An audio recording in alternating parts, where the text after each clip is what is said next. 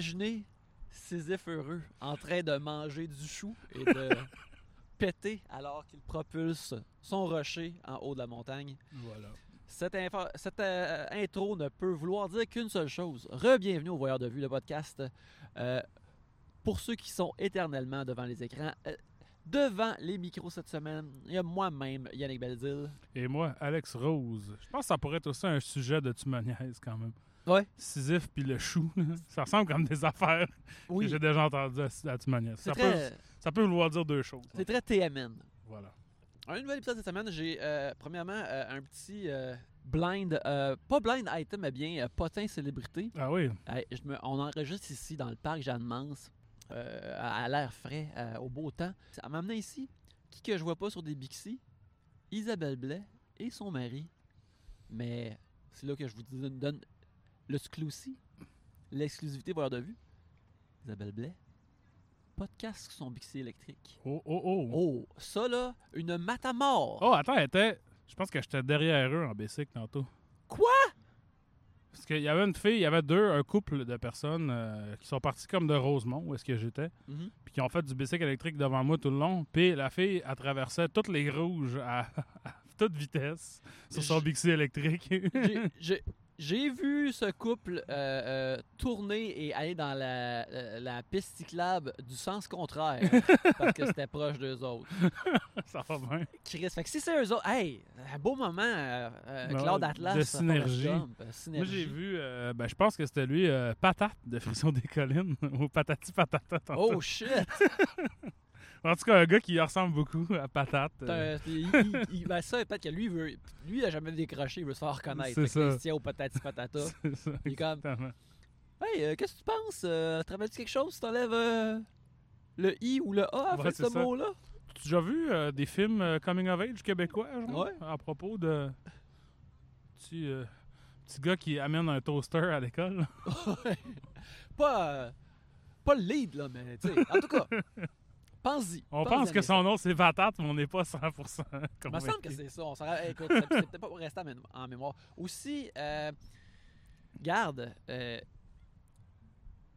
moi, je suis. On, on reçoit en- encore des, des- des- des, euh, des invitations pour des films. Oui, c'est toujours vraiment plaisant. Mais il y a une invitation que j'ai pas reçue récemment et je pense que le fait que personne parle de ce film-là veut dire qu'il n'y a peut-être pas de visionnement de presse, mais ce film-là sort ce week-end, vendredi. Hypnotique de Robert Ah, Rodriguez oui, oui, avec oui, ben notre oui. beau Ben sort ce week-end. ben Écoute, oui. Moi, je vais être, je vais être euh, public payant, ça me dérange pas. C'est vrai, il faudra aller voir Ben. ça. Hein? Il va falloir aller voir ça là, si on veut faire un suivi. Là. En plus, on enregistre notre prochain épisode quand même proche de maintenant. Quand même proche de maintenant, ben oui, on va, euh, la semaine prochaine, euh, notre gros film va être euh, Fast 10. Alors, euh, on va vous parler de ça. Mais, euh, crime, il va falloir slider un petit hypnotique Non, il n'y a pas eu. Ben, écoute, ça se peut. Je sais pas. J'ai vu des reviews sortir aujourd'hui, puis ça avait pas l'air. euh, Je pensais que c'était des reviews de festival, mais c'était vraiment Mhm. des reviews de. Ça sort cette semaine. Mais bref, ouais, c'est ça. Puis aussi, ben, pendant les nouvelles, on a aussi euh, le trailer de Oppenheimer qui est sorti. Oui, un trailer Open, Oppenheimer? Oppenheimer. Op- Oppenheimer. qui est euh, vraiment cool. Euh, moi, j'ai trouvé ça euh, tout de même bien. Euh, j'ai hâte au film. Mais une de mes affaires préférées à date, c'est que quelqu'un euh, euh, a pris un montage euh, sonore, genre de, le monde qui réagit pendant les films d'Avengers au cinéma. ouais, ouais. mais qui l'a mis. qui a comme fait un, un faux montage de voir le, le- le trailer d'Oppenheimer en, salle, puis que le monde perde leur shit quand on voit Albert Einstein. Comme, Ah! Je suis comme, comme s'il était Stan Lee qui apparaissait finalement dans ouais. Euh, mais hey, non, j'ai trouvé que le trailer était vraiment cool parce que ça nous dit un peu plus c'est quoi le film, puis il y a comme un aspect de euh, réussite, ingénierie. Ouais, ouais, de- de- de- Apollo de 13 groupe. style ou euh, Right Stuff ou ce genre de shit-là. là. Exactement, puis ex- excepté que pour à des fins plus euh, trouvantes. Ouais, moins cool. Puis on a une belle, semble avoir une belle relation body body de Killian Murphy et Matt Damon. Mhm. Ce qui m'intéresse beaucoup, Killian Murphy dans ce trailer-là channel souvent son meilleur Peter Capaldi en Doctor Who. Euh, c'est quelque chose qui me plaît beaucoup. Tu sais, Killian Murphy là, il a objectivement les traits d'un bel homme, mais il est comme non, c'est pas vrai. là. Moi, je fume des clopes pour vieillir le plus vite possible, puis être cerné, puis avoir, avoir une face. Ouais, une ouais, face de-. Il est beau, il a des traits de bel homme, mais il y a une face de- avec un F majuscule de character actor comme on les aime. Des, ouais, des traits comme un peu exagérés, euh, Mhm. facile à dessiner un peu. Exactement. C'est ouais. ça, ouais, ça a l'air correct. Tu sais, je veux dire, c'est comme. Je pense que le trailer est probablement un peu décevant pour certains qui, j'imagine, s'attendaient à du Nolan de voyage dans le temps, des choses de même. Ça a l'air assez traditionnel pour un Christopher Nolan, mais il a comme jamais fait ça. Ben, Dunkirk, c'est le plus proche. Là. Ouais, mais il y a plus un exercice de style dans Dunkirk aussi. En tout Ouais, cas, euh, je suis. Je- pense qu'il va vraiment avoir des affaires euh, d'explosion, puis de, de tests, là, de la- des images nucléaires, pour ainsi dire, plus, plus que dans le trailer. Mais ouais, je vais sûrement, je veux dire, je vais sûrement aller le voir, mais Ouais, j'ai hâte de le voir. Euh, sinon aussi, ben regarde, la, la grève des scénaristes continue euh, Mhm. à Hollywood. Ça continue de plus belle. Certains disent que ça pourrait se- ça pourrait stretcher comme jusqu'à l'automne parce qu'ils pensent que les, les, les- producteurs vont pas euh, pousser pantoute, mais dans les mois prochains, il y a aussi les contrats, euh, les ententes des réalisateurs et des acteurs qui devront être signés. Fait que, il y a une Ouais, ouais, possibilité que les réalisateurs et les acteurs soient aussi dans le mix euh, Mhm. en, en grève. Euh, regarde, on verra bien ce qui arrive. Mais une affaire qui, qui j'aurais pas été surpris, mais c'est de voir les, les- les publications de- du milieu hollywoodienne qui sont vraiment du bord des producteurs. Ça devrait pas être surprenant tant que ça, mais en même temps, je suis comme, Come on. Vous parlez de ça à des producteurs entre vous, vous parlez à des writers et des réalisateurs, c'est le monde qui font les films. Ouais, là, ouais, tu sais, ouais. En tout cas. Ben, c'est parce que je pense que littéralement, le... il y a eu une période où ce que les producteurs étaient comme les agents créateurs du cinéma, Mhm. quand les studios avaient un pouvoir euh, euh, extrêmement euh, surfait, mettons. Oui. L'époque Hail Caesar. C'est ça, ouais, exact. Puis là, c'est en train de se redessiner, je crois, à cause de des IP. Mhm. c'est que le monde se rend ou les publications ou genre des fans du monde qui, qui pleurent là pendant euh, Sailor Moon ou je sais pas trop là Mhm. qui savent comme moi, là, ouais. qui savent que peu importe ce qui arrive le studio a, a encore les droits de Sailor Moon ou de Star Wars ou de de ça fait que pour eux autres il y a quelqu'un qui fait des jokes là comme c'est comme qui fait des genres de mimes où ce que C3PO il adore les producteurs là puis des Ouais. affaires de même là puis tu sais c'est un peu ça genre comme quand j'ai vu ça la première fois je pense que je te l'ai envoyé puis je savais pas que c'était une joke parce que j'étais comme bon ça se peut maintenant je me boomerise un peu des fois là mais Twitter c'est rendu compliqué là tu sais faut que tu regardes plus longtemps Ouais, ouais, non, c'est ben, c'est- vraiment rendu de- ben, ça, ça fait des années qu'on était comme, oh, it's a hell site, c'est Ouais, terrible. ouais. Mais on le savait pas. Ouais, ouais, là, c'est vraiment rendu le bordel. Je vois là-dessus, je comprends rien. Il y a du monde qui n'a pas de blue check, puis c'est comme écrit Chris Pratt, mettons. Mhm. Comme j'ai vu une affaire de Chris Pratt passer, puis j'étais comme, c'est-tu le vrai Chris Pratt? Je me souviens pas c'est quoi son vrai Twitter à Chris Mhm. Pratt. Tu sais, là, plus d'intérêt à aller là-dessus, vraiment. J'y vais quand même par comme euh, mémoire musculaire. Ouais. Puis je vois juste de la marde. Puis je vois des affaires genre. D'habitude, le monde, ça faisait dunker. Tu sais, c'était un tweet que quelqu'un s'est dunker. Ils sont rendus dans mon feed. Ouais. Là, je suis comme, hey, je veux pas, je veux pas Steven Crowder, genre, non sarcastiquement dans mon, dans mon feed. Là. Non, non, je veux juste le voir quand il, quand il braille et qu'il dit que euh, la les femmes ne devraient pas avoir le droit de se divorcer de leur propre gré au Texas. Et voilà. Je sais pas, j'ai pas, j'ai pas trop suivi qu'est-ce qui s'est passé avec Steven Crowder depuis cette affaire-là, là, mais. On le sait pas. On, ben, on, on, Il a on continué, à il fait encore des estis de show de 4 heures sur son poste de marde, là, mais Ouais, je sais pas qu'est-ce qu'il fait. Anyways. euh, Ouais, bref, puis c'est ça. Puis Facebook, Facebook me montre juste des affaires d'il y a une semaine maintenant. mhm. Complètement, tout est pété. L'Internet est pété, les amis. On a réussi à la péter. On a réussi à la péter. Regarde, là, s'il y a des gens de Blue Sky qui nous, nous écoutent, là, on va aller sur Blue Sky. Ouais, on va aller vers des, une place Il meilleure. va vous falloir plaît, là, s'il aller vers un ciel plus clément. On va commencer avec nos trucs de cette Ben semaine oui. à la place de, de, de, de mots sur, des, sur Steven Crowder. Euh, moi, je veux commencer avec euh, euh, une émission de télévision, une, Oh. une- une- une nouvelle série. Ouh!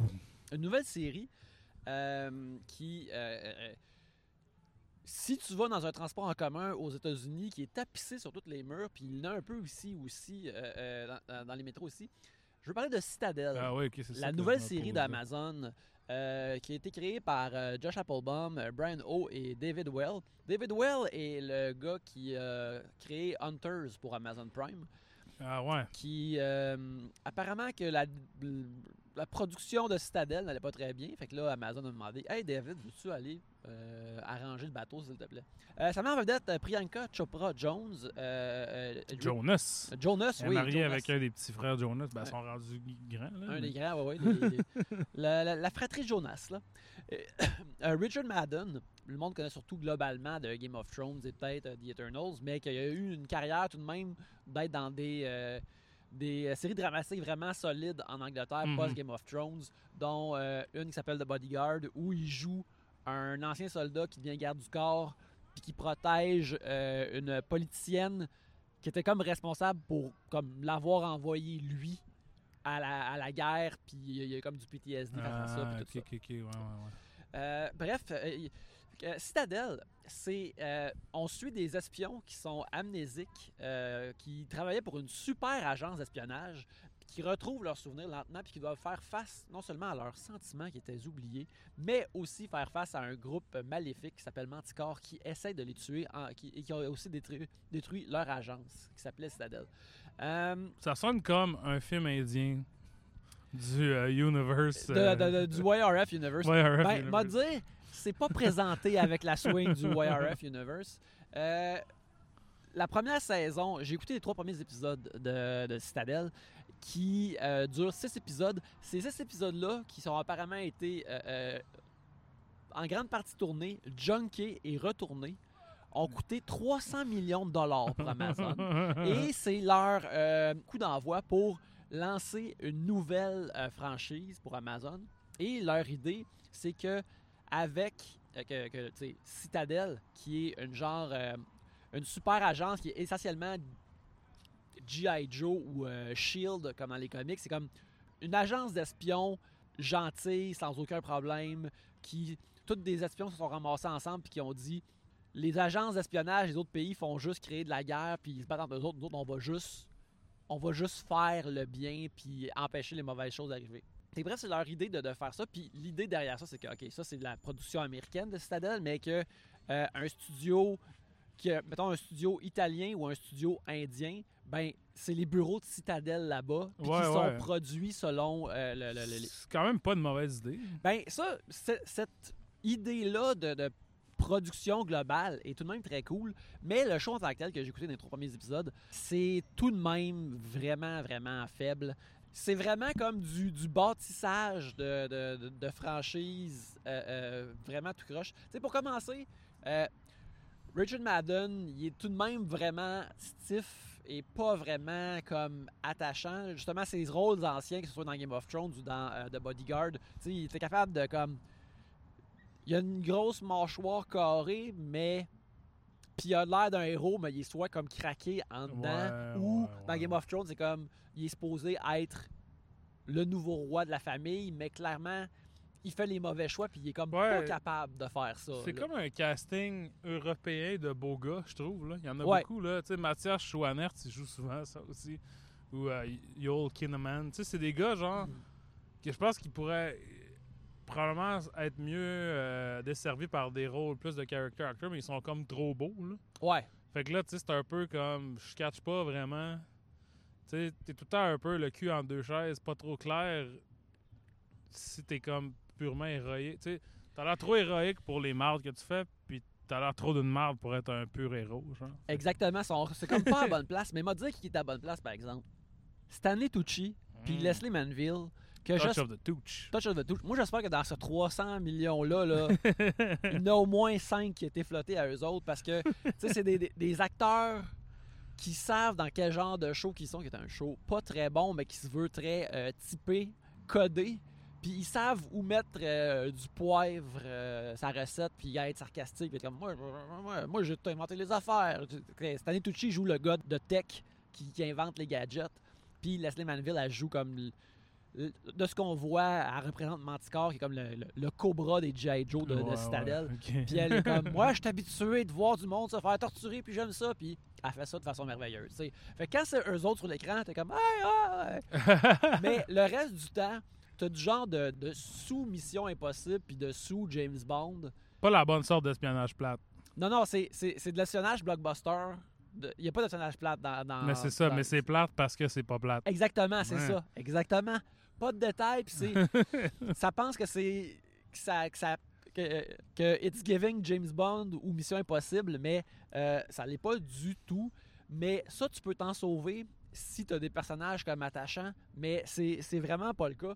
Euh, tu sais, c'est- il y a aussi juste l'idée de faire comme Citadel, c'est juste des bons espions. Comme, ça veut dire quoi, ça? La Ouais. nature d'un espion, ça veut dire que c'est comme quelqu'un qui. Dans la fiction, là, un espion, c'est quelque chose qui- quelqu'un qui peut faire plein de choses croches, plein de trahisons, mais tu les comprends de façon inhérente parce qu'il est dans un monde d'ombre et de grisaille Ouais, morale. ouais, ouais. Puis là, c'est.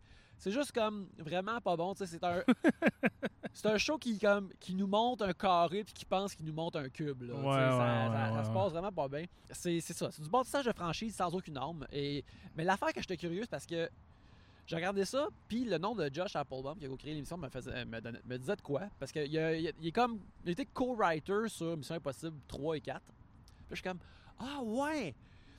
Puis là, ça m'a fait penser que, tu sais, euh, maintenant, les, les, euh, les franchises, comme euh, beaucoup de films de Marvel, sont écrits par du monde qui ont écrit des Rick et Morty, puis des comedies, puis du monde de Dan Harmon. Puis je suis comme, c'était quoi ça avant? Puis là, j'ai réalisé qu'avant, c'était du monde de J.J. Abrams. Ouais, ouais, ouais. C'est du monde de Bad Robot, du monde qui écrivait soit Lost ou Alias ou les, ces, ces- ces Fringe ou ces affaires-là, tu sais. Mhm.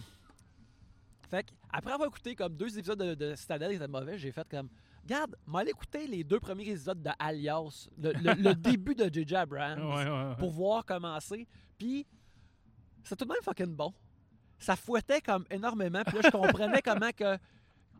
Comment que. Ah oui, c'est pour ça que ah, ah, la pop culture avait perdu son shit face à J.J. Abrams Ouais, des ouais, années ouais. 2000 parce que il faisait des shows comme qui arrêtaient pas, qui étaient comme quatre genres en même temps avec des nouveaux acteurs ou des nouvelles actrices que tu n'avais jamais vues puis qui étaient fucking bons puis c'était comme c'était comme une claque là. Je sais pas où est-ce que j'étais l'autre fois. J'ai vu Alias à la TV. J'étais pas avec toi. Je pense pas non. Je sais pas, j'étais dans un bar ou quelque chose qui avait Alias à la TV, puis j'étais comme.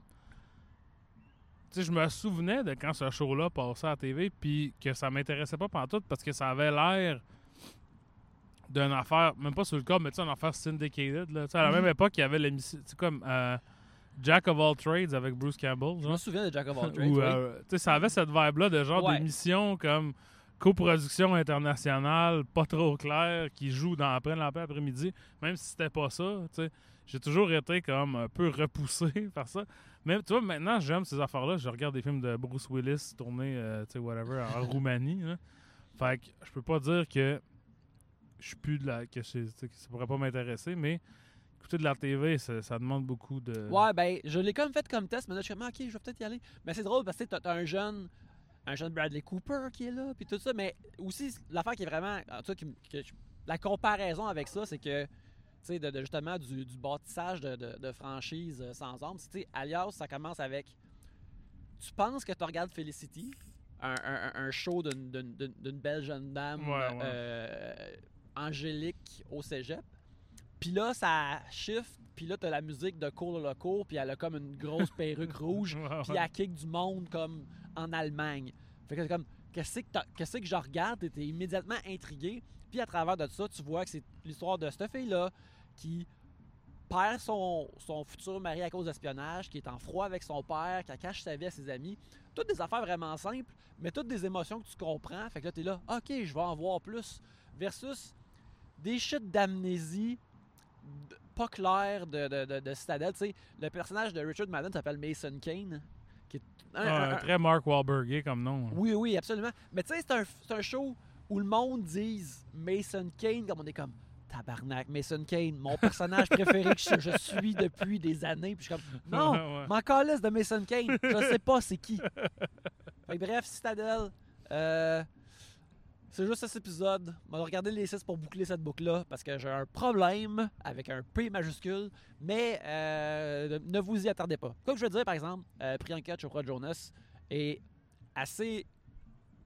Elle a un certain magnétisme à l'écran, euh, mais elle peut pas tout faire ce qu'on lui demande de faire. Ouais. Ce qui est aussi quelque chose qui est en commun avec une actrice dans un film qu'on va parler aussi plus tard, à mon avis. Ouais.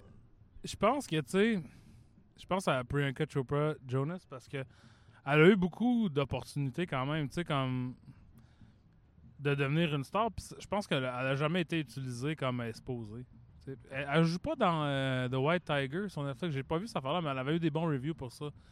Qui est comme un film indien de Netflix. Euh, je je l'ai pas vu. Je sais que dans le nouveau film de, de Jukebox Musical de Céline qui est sorti le Ah, week-end dernier. Tu vois, c'est ça, c'est ça le problème. là. C'est comme des opportunités qui semblent des opportunités qui ne sont pas vraiment. là. Mm. C'est un peu ça le problème. tu sais. Citadel, probablement que tout le monde sur la Terre voulait se battre pour ça. Puis là, quand c'est sorti, ils sont comme Ah non, t'as une chance que j'ai pas eu ça.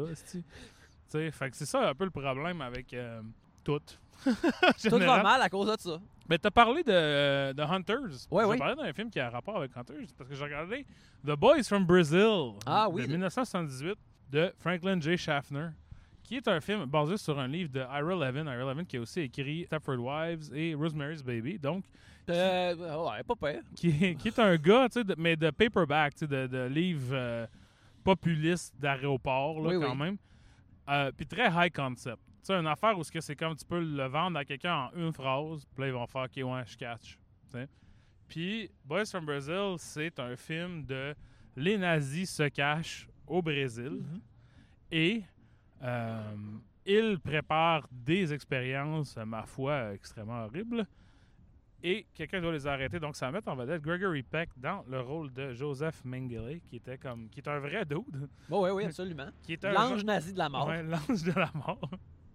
Euh, qui maintenant, c'est ça, habite au Brésil et est en train de formenter un plan machiavélique que je vais vous expliquer bientôt. Mais, premièrement, ce qu'il faut comprendre, c'est la personne qui chasse le Joseph Mengele, c'est Ezra Lieberman, qui est un chasseur de nazis, lui et sa sœur Esther, qui habite, je crois, en Allemagne, et qui est joué par Laurence Olivier, qui était très fucking vieux. Là, déjà, Gregory Peck a comme euh, genre de 70 ans. Laurence Olivier, il a 10 ans de plus que lui. Et le bras droit de Mengele, qui est euh, Edward Sebert, est joué par James Mason, qui est aussi qui a aussi comme 80 ans. Fait que c'est un film, un blockbuster de l'époque. Vraiment, sais, un gros film commercial où est-ce que les leads ont collectivement plus de 200 ans. fait que, tu sais, on s'entend que c'est. J'imagine qu'on pourrait. Mettons dans un club vidéo, j'imagine que je mettrais ça plus dans action ou dans thriller que dans drame. Mais on va se comprendre que c'est pas des gens qui bougent avec euh, la grâce et l'allégresse, mettons, d'un euh, Jackie Chan à, à son pic. Là. Non, non, non. Fait que Lieberman va au- euh, apprend de il y a un, un genre de un autre- un jeune chasseur nazi joué par Steve Gutenberg qui Oh yeah! qui a Là, décou- là, tu vois, high concept, là, je lean in. Là, là, je, suis penché. En quelle année tu disais? 78 Ok, tu Il est un jeune, jeune, Jeune, jeune, ouais, ouais. Lui, il a découvert que y a fait un gars qui que Mengele qui est sous un autre euh, prêtre nom au Brésil est en fait c'est ça l'ange de la mort nazi et il a mis un bug, il a envoyé un enfant brésilien mettre un genre de micro dans la maison de, de Mengele pour voir qu'est-ce qui se passe.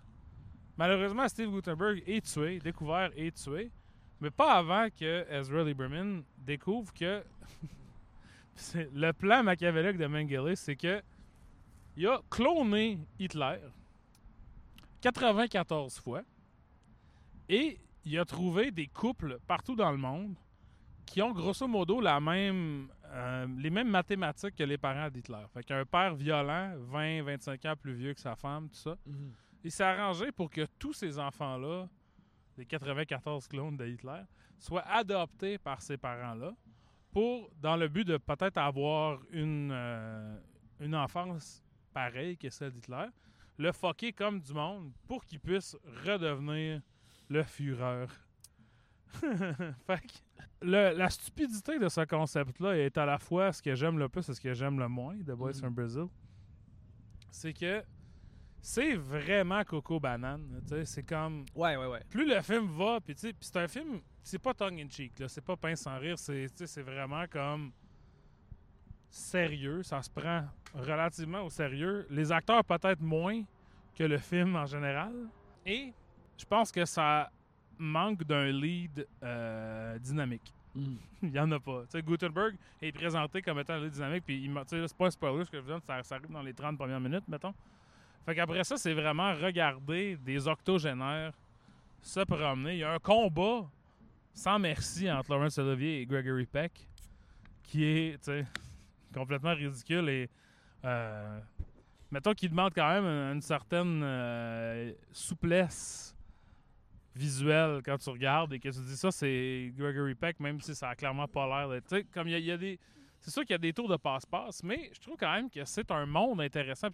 As-tu regardé Hunters euh, avec Al Pacino? Non, pas encore. J'étais curieux, par exemple, parce que justement, ce genre d'idée-là de chasser des nazis, C'est ça. euh, je suis avec ça. L'idée, je l'ai écouté la première saison, mystérieusement. Puis moi, ce que j'aimais pas de ce show-là, c'est que c'était très cartoon.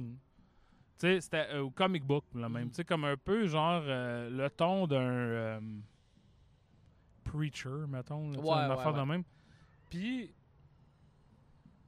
ça devenait prévisible, tu sais, comme tu- ça, ça faisait que, vu que tu sais que c'est une affaire avec ce, ce sujet sérieux-là, mais ce ton-là, tu peux assez voir, voir assez rapidement ce que ça va bifurquer puis Mhm. devenir euh, tu sais, un peu, un peu un peu ça.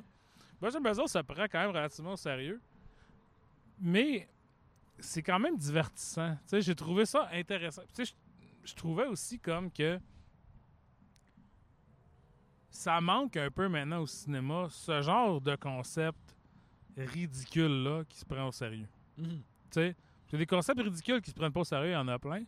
Des concepts qui se prennent au sérieux qui sont un peu plates, comme, mettons, Citadel. Ouais.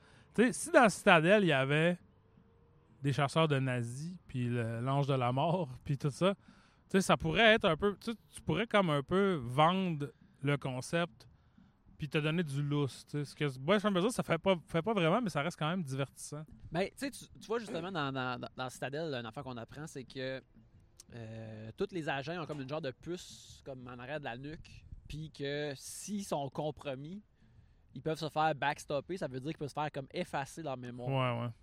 Puis tu vois, ça, ça, ça, moi, je trouve ça extrêmement comic book. Mais si tu es dans un monde où tu peux faire tu peux faire effacer ta mémoire, puis dans un autre épisode, il y a une fiole que tu peux te piquer avec, puis te ram- ramener ta mémoire, faut. Justement, il faut que tu joues ça comme Stanley Tucci joue Ouais, ouais, l'émission. Tu peux pas. Il y a comme un niveau de réalité que, qui est difficile à, à- à brocher à ça. Ben, c'est ça que j'aime, mettons, de Boys to Brazil, c'est que le niveau de réalité commence à. Il y a 94 clones de Hitler et s'arrête là aussi. Tu sais, dans le Mhm. sens que, genre, il n'y a pas que tout le temps un one-up d'essayer de rendre les choses plus coco bongo. Ça l'est déjà quand même pas mal en partant, tu sais. Puis, effectivement, de temps en temps, c'est un peu euh, gériatrique Mhm. ça fait un peu les résidences soleil là parfois puis c'est pas je, je sais que je fais de l'agisme mais tu sais c'est c'est surtout c'est des vieux monsieur euh, qui sont des acteurs qui sont comme clairement là pour le chèque sais le même principe que quand je quand je parle des fois d'un film avec Liam Neeson ou Bruce Willis ou, euh, Mickey Rourke tu sais mettons Mhm. ces, ces acteurs-là, ils ont vraiment le même âge, ils sont à peu près dans la même euh, mentalité, mettons. Mais dans ce temps-là, c'était pas pareil. C'est des, des grands acteurs, Gregory Peck, puis Laurence Olivier, puis James Mason. Ils, font, ils vont pas de leur mieux. Mais tu sais, Gregory Peck, qui joue le, le ultra méchant nazi, ça, c'est comme un peu euh, différent de d'habitude. Lui, c'est, il joue la bon, il incarne la bonté. C'est, genre, c'est rare qu'il joue des méchants, c'est rare qu'il joue le plus méchant imaginable de tous Mhm. les temps. Mais c'est ça, le film manque, je trouve, peut-être un petit peu de souplesse à ce niveau-là. Là, J'aurais aimé ça que ça soit un peu plus euh, dynamique. Ça se prend au sérieux, mais des fois, ça se prend, ça devient sérieux. Il y a comme une différence entre se prendre au sérieux et être sérieux, je pense. Mhm. C'est là que le film, euh, mettons, euh, des fois, pas un peu le cul entre deux chaises, mais c'est sur Tubi, Boys from Brazil. J'ai, tu sais, c'est un nom, que, un titre puis un poster qui, qui frappe quand même. Tu sais, tu le vois, tu fais, ah, ok, c'est quoi ça? Fait que Je te familier avec le nom depuis, depuis des années. si moindrement ça vous interpelle, tu sais, je veux dire, c'est pas, c'est pas une perte de temps, là, mais c'est pas non plus euh, un grand film. Ben, parlant de, de- de distribution euh, plus âgée, euh, ce dimanche après-midi, j'ai décidé d'aller vers mon coffret de Clint Eastwood, euh, Ah oui. 35 ans, 35 films, que j'ai trouvé sur le bord de la rue de mon quartier il y a à peu près un an. Et euh, j'ai décidé de sortir un, un, euh, un, des disques avec un euh, à côté double qui me faisait de l'œil depuis un bout que je me disais je voulais écouter. J'ai visionné Space Cowboys, qui est réalisé justement par Clint Eastwood, qui met en vedette Clint lui-même, Marsha Gay Hayden, Tommy Lee Jones, Donna, Donald Sutherland et le Don lui-même, James Garner, qui est, à mon avis, un des top acteurs les plus aimables à voir sur ton écran en n'importe quelle circonstance. Ouais. T'es content qu'il soit là, il est chill, il va bien, il est cool, on l'aime. C'est vrai qu'il est pas souvent méchant. Ouais, ouais. Puis il y a- il juste une présence rassurante. Sur, un moment donné, sur YouTube, il y avait comme quelqu'un, à l'époque où c'était plus lousse, qui avait comme tout uploadé Rockford Files. Puis je m'en avais comme clenché pendant un après-midi. Puis j'étais comme, ah ouais, ça j'aime ça, ça j'aime ça. Puis depuis, comme je, je recherche comme quelque part avec Rockford Files pour que je puisse les écouter. Là. Mais puis même quand John Ritter est mort, c'est pas James Garner qui est comme qui ont comme slidé dans Eight Simple Rules for Dating My Teenage Daughter. Je pense que oui. C'était David Spade puis James Garner, tu sais, qui était comme là, euh, d'où des morts, puis le, le show continue. Fait que ça nous prend du monde que le monde aime. David Spade, je sais pas ce qui est arrivé là, mais en tout cas, Euh, bref, dans Space Cowboys, lorsqu'un satellite soviétique menace de s'écraser sur Terre, une équipe de pilotes d'essai de la guerre froide par- parviennent à faire chanter la maudite NASA et se font confier la mission pour euh, euh, aller euh, trouver le satellite et pouvoir l'empêcher de tomber sur Terre. Certains vont dire ça ressemble énormément à Armageddon, cette intrigue-là, parce que c'est des, des- des vieux pilotes de la guerre froide qui sont Hey, là, le monde de NASA, là, vous c'est vieux Mageddon. oui, c'est vieux Magellan, exactement. C'est- exactement ça. tu sais, C'est comme vous autres, avec vos ordinateurs puis votre éducation, vous êtes pas bons comme nous autres qui pilotaient, qui brisaient, euh, qui brisaient la barrière du son en 1958. Ouais, ouais, ouais. Vous êtes pas cool comme nous autres. Fait que euh, là, c'est à notre tour d'y aller. Euh, et puis, c'est ça, c'est une grosse fantaisie de ça, de, de boomer, de There's no school euh, like the old school, que qu'est-ce qu'ils sont bons. La façon pour qu'on rentre dans l'intrigue, c'est parce que euh, tu sais, le- la NASA va parler à Clint Eastwood en premier pour, euh, pour aller lui poser des questions là-dessus, parce que le système de guidage de ce vieux satellite-là, euh, c'est lui qui l'a construit. Fait qu'il était comme pilote d'essai, puis qui était aussi un genre de docteur qui pouvait créer des pilotes, des, des- des systèmes de guidage de vieux satellites. Mais pourtant, les autres personnages sont des nerds, mais pas lui. Lui, il est tough et viril. D'ailleurs, quand on le voit, sa femme, il dit comme Veux-tu lire le, le livre d'instructions pour le- le- le- la porte automatique du garage Puis là, il dit L'affaire avec ça, c'est que ces instructions-là, ils ont été traduits par un japonais. Ils ont été écrites par un japonais qui parlait pas anglais, puis que ça a été traduit par un gringo qui. C'est comme Ouais, vraiment ouais. là. Comme King of the Hill, on King dirait. of the Hill, là, des, des- des pointes aux Japonais et aux Mexicains, drette là, aux hispanophones, drette là. C'est sûr Ok. que les années 90, les Japonais, ils étaient plus un. On avait plus peur des Japonais que maintenant. Hein, Ouais, ouais. l'impression. Ouais, ben c'est ça, leur domination au niveau électronique euh, terrifiait l'Amérique du Nord. ouais, ouais, c'est ça. Puis, euh, mais ce film-là est sorti en 2000 cependant. Puis, euh, fait que là, il, il- ce qui arrive, c'est qu'il euh, il se fait dire par la NASA, c'est ton système de guidage, on a besoin de ton aide. Puis là, lui, il, il- Clint utilise ça comme pour un peu pour faire chanter la NASA et là, for- forcer la, la- la- les NASA, ces colons-là qui vont dans l'espace, pas cool comme les pilotes d'essai qui, eux, pensaient aller dans l'espace. Euh, euh, qui... euh, euh, euh, tu vas comme ramasser mes chums, puis on va être le crew, puis on va aller dans l'espace. Le reste de ça, c'est justement, c'est du. On a, t'en as parlé tantôt, c'est du right stuff. Il y, a- du right stuff, il y a du euh, équipe qui s'entraîne. Euh, c'est vraiment. C'est tout de même, tu sais, euh, charmant. Tu sais, James Garner est, un, il est, il est devenu un prêtre. Puis là, il, il est le navigateur du crew. Là, il dit avant, il faut, avant d'avoir trouvé Dieu, il pouvait trouver n'importe quoi. Des affaires comme ça.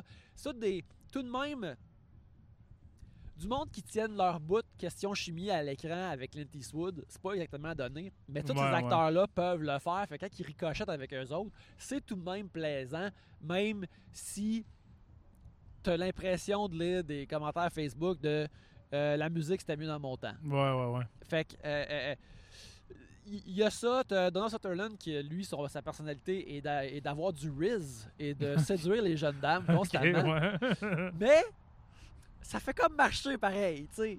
Tu sais, il, il- il est capable de rendre ça. C'est creepy les shit qu'il dit, mais il est capable de faire. Il est comme dans un- une zone de, de grand-père, mais en même temps, comme. Ah, il l'a encore, le vieux torieux.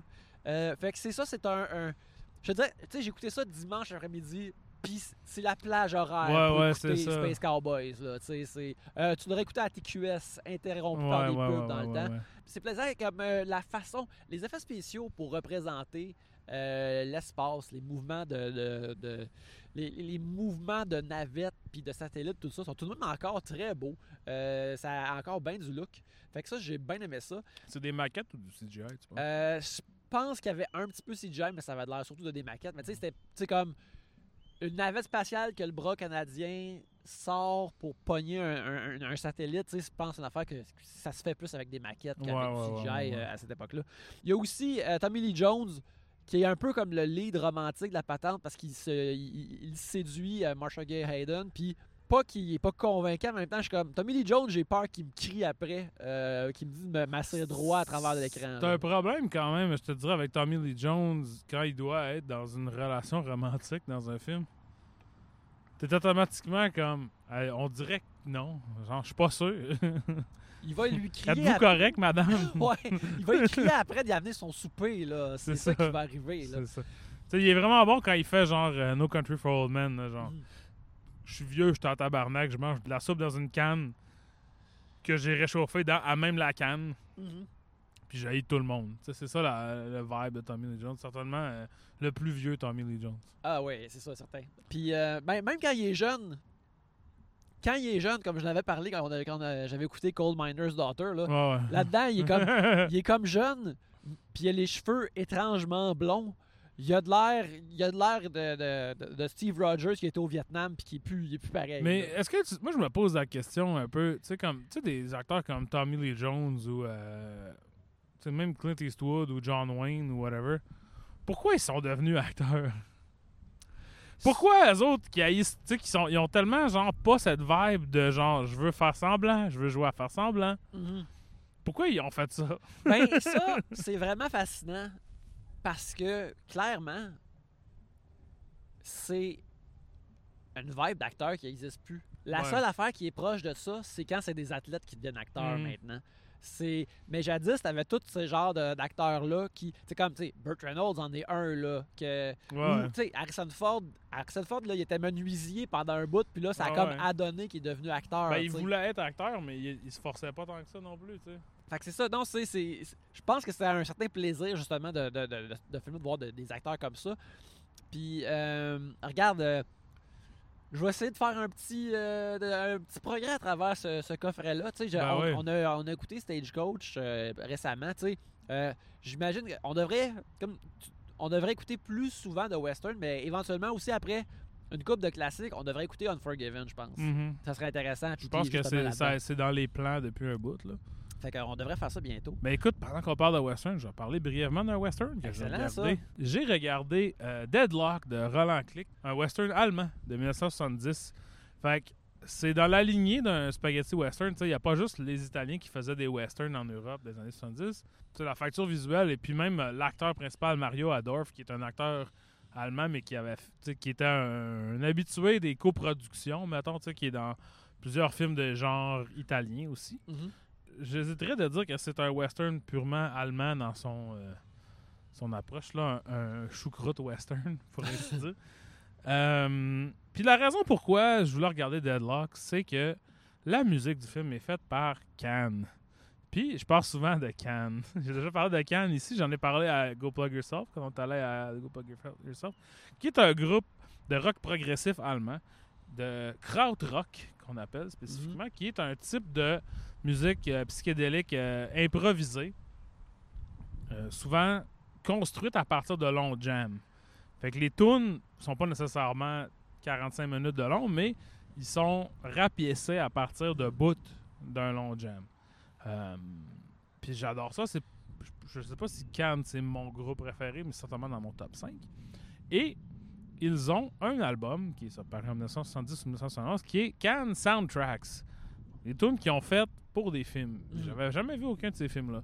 Fait que je me suis dit, je vais regarder Deadlock, qui est un. Roland Click, qui est un réalisateur qui a quand même eu quelques succès par après, je crois. Et je pense qu'il avait fait juste un seul film avant ça, euh, qui s'appelle Bo- Boobchin. Je pense qu'il veut dire jeune fille ou même. Euh, Puis bref, la- l'affaire de Deadlock, c'est que c'est vraiment, vraiment très simple. Mhm. C'est deux euh, voleurs de banque qui se rejoignent dans le désert pour se séparer l'argent qui est dans une mallette. dont un qui est Charles Dump, qui est joué nom. par Mario Adorf. Euh, Puis l'autre, c'est Kid, qui est joué par Mark Baum. Puis ils vont ils se rejoignent dans le désert après leur vol pour se séparer l'argent qui est dans la mallette. Et euh, se commencent à chicaner. Et là, un vieux, un vieux rat, un vieux euh, tueur à gages euh, que eux connaissent, Anthony Sunshine, joué par Anthony Dawson, qui est aussi un habitué des films de genre européens, arrive puis dit non, cet argent-là, c'est à moi. Puis c'est pas mal ça, le film. Ça dure Mhm. 90 minutes, puis c'est juste ça qui se passe dedans. Good, the bad and the ugly réduit. Là. de batté, exact. Ouais, ouais. Tu sais, comme la version comme euh, sur le LSD un peu, là. Parce que c'est vraiment épuré. Tu sais, Il y, a y des dialogues, mais il y a beaucoup de de, scénar- de, de, de paysages. Il y a beaucoup... Ça sue, ça pisse, ça saigne. Des gars en soupe dans le désert, toute sale, avec une mallette. Euh, c'est- c'est épuré au point d'en devenir un petit peu quasiment abstrait. là. C'est là que ça devient batté. Puis la musique de Cannes, puis ça, c'est c'est tôt dans Cannes. C'est quand il y avait leur premier chanteur, Malcolm Mooney, qui était un Américain afro-descendant. Fait qu'il chante un peu, tu sais, comme je dirais à cette époque-là, ça serait équivalent à Jimi Hendrix, mettons. Parce qu'après ça, il a été remplacé par un pousseur japonais, Damo Suzuki, Suzuki, un gars qui a ramassé sur le pouce puis qui est devenu leur chanteur pendant comme 15 ans. Nice. puis, puis lui, il criait, puis il parlait pas super bien, il parlait pas allemand du tout, puis il parlait pas très bien anglais. Fait que tu sais, lui, c'était un peu comme improvisé. Son c'est- c'était plus du jazz. Mhm. Parce que les tunes avec Mooney, c'est plus traditionnel, psychédélique, comme avec quand même ça- cet aspect là, motorique, répétitif, mais. Fait que ça donne. C'est très euh, narcotique comme vibe de film. Tu sais, je dirais aussi peut-être à, à la maison, si vous connaissez euh, Alejandro Jodorowsky, comme ça, mais moins halluciné. Tu sais, Mm. t'enlèves tout ce qui est comme euh, hallucinant ou des, des imageries de Jésus qui chie dans ses propres mains ou whatever de Jodorowsky. Puis tu gardes un peu, tu sais, comme le l'atmosphère oppressante et, et très coup de chaleur un peu là de, ce ouais. genre d'affaires là. Il fait tellement chaud que le ciel est quasiment blanc. Là. C'est ça. Puis tout le monde est rouge, rouge, rouge. Là, ils ont chaud, ils puent. tu sais, Puis ça, c'est. euh, J'en ai jamais parlé au show, puis peut-être parce qu'un jour, on pourrait peut-être le faire. Là, mais un de mes films préférés, c'est Straight to Hell de Alex Cox, qui est un Mhm. film. euh, J'en ai parlé à- au podcast du Pacha, euh, On jase de film, avec Mhm. Guillaume Saint-Cyr. Si jamais vous avez entendu ça, vous voulez l'écouter, j'en parle là. Mais qui est un film avec euh, plein de musiciens punk, puis. Il y a Dennis Hopper aussi, Jim Jarmusch, du monde de cette scène-là, qui ont fait un film dans le désert en Espagne. C'est très halluciné, c'est très weird, c'est très bizarre. C'est un de mes films préférés, je l'ai écouté il n'y a pas si longtemps. J'ai encore trouvé ça incroyable. Puis là, quand j'ai vu Deadlock, j'ai fait. Alex Cox a sûrement déjà vu ça. tu sais, comme, me semble. Tu sais, il y a un personnage de, comme la blonde de, du kid qui est euh, une fille blonde avec un toupette. C'est un western européen des années 70, fait qu'elle n'est pas super bien traitée ni euh, très bien écrite. Mhm. Mais euh, cal- le personnage de Courtney Love, Courtney Love est dans to Hell, est calqué un peu sur comment elle, elle est comme euh, insérée dans l'histoire, tout ça. Comment tu trouves ça quand tu. ben, tu trouves quelque chose qui est clairement comme un antécédent à une affaire que t'aimes beaucoup? J'aime ça, je pense. Mhm. Tu sais, je pense que c'est comme. Ben, on l'a vécu un peu la semaine passée avec la gamique. Où ce que j'étais comme, ah ouais. Sans être un antécédent direct, y a plein de choses après la gamique qui viennent de la gamique directement ou indirectement. Ça me fait pas moins aimer les choses que j'aime, je Mhm. pense. Parce que idéalement, ces choses-là sont euh, une perversion ou une évolution ou tu sais, comme une version transformée de cette chose originale-là. Puis Deadlock est assez différent de Straight to Hell, je te dirais, dans le ton puis dans le sens de l'humour, mais tu sais, il y a vraiment des choses aussi qui se recoupent beaucoup là-dedans. Après ça, je te dirais, tu c'est aussi comme un western qui en est pas un, dans le sens que, tu sais, c'est- contemporain, ça se passe en 1970, c'est pas comme des cowboys, mais c'est dans des décors de western, tourné comme un western, avec des fusillades comme un western, tu sais, c'est... Fait que tu pourrais pas, je pourrais pas dire c'est même pas un néo-western ou tu sais comme une, une parodie whatever, c'est vraiment juste comme ça, mais dans ce, ce setting-là. tu sais. Fait que c'est. euh, J'ai vraiment aimé ça. Si vous aimez un peu les affaires que je vous dis, je vous dirais que c'est un home run. Après ça, c'est pas comme ça que je m'initierais au western européen, mettons. là. Sinon, tu sais, c'est ça. euh, Deadlock, je, je l'ai- moi, je l'avais d'une autre manière, mais je crois, si je ne m'abuse, qu'il est sur Canopy, si vous avez une carte de bibliothèque. Oui, Canopy vous Vous donne accès euh, à plein de choses comme ça. Il y a plein d'affaires sur Canopy. Il y a plein d'affaires qui sont. Il y a nulle part d'autre ailleurs. C'est vraiment cool. Falloir que je. euh, euh, Ma carte de bibliothèque est expirée. La, la Faut que- mienne, la mienne ne l'est pas. Il va falloir que je mette, par exemple, l'app de Canopy sur mon Apple TV, voir euh, qu'est-ce qui arrive avec ça. Euh, on va passer à notre film québécois de la semaine. Ouf! Ouf, oui, on parle de, notre- de je pense, de le, le- le film, le- un des films les plus récents qu'on a parlé. Oui, absolument. Euh, on a visionné le nouveau film écrit et réalisé par euh, Philippe Cormier, euh, Le Purgatoire des Intimes. Un film qui met en vedette euh, Normand Lamour, Sonia Vachon, Jean-Pierre Bergeron, euh, Anne Casabonne, euh, Karine Saint-Michel, Lisanne Nadeau, euh, plein d'autres gens.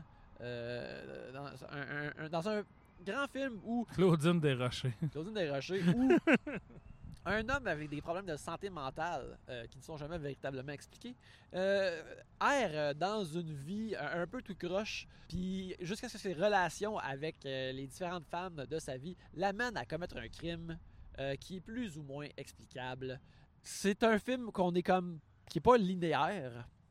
On sait pas ça la temporalité des trucs qui se passent. On est comme confus de la même façon que Mhm. Normand d'Amour est confus euh, dans le rôle euh, de, je me rappelle plus du nom de famille de, Phil ou un enfant de le- le- ben, c'est pas le Terrio, Tu sais, mais il s'appelle Alain Landriot. André Landriot, oui, c'est ça. Fait que Monsieur Landriot, Alain Landriot, euh, tu le vois visiter, parler avec plein de gens, tu le vois à avoir, à être Ben, en fait, non. Tu sais, c'est qu'il parle pas jamais, presque jamais. mhm.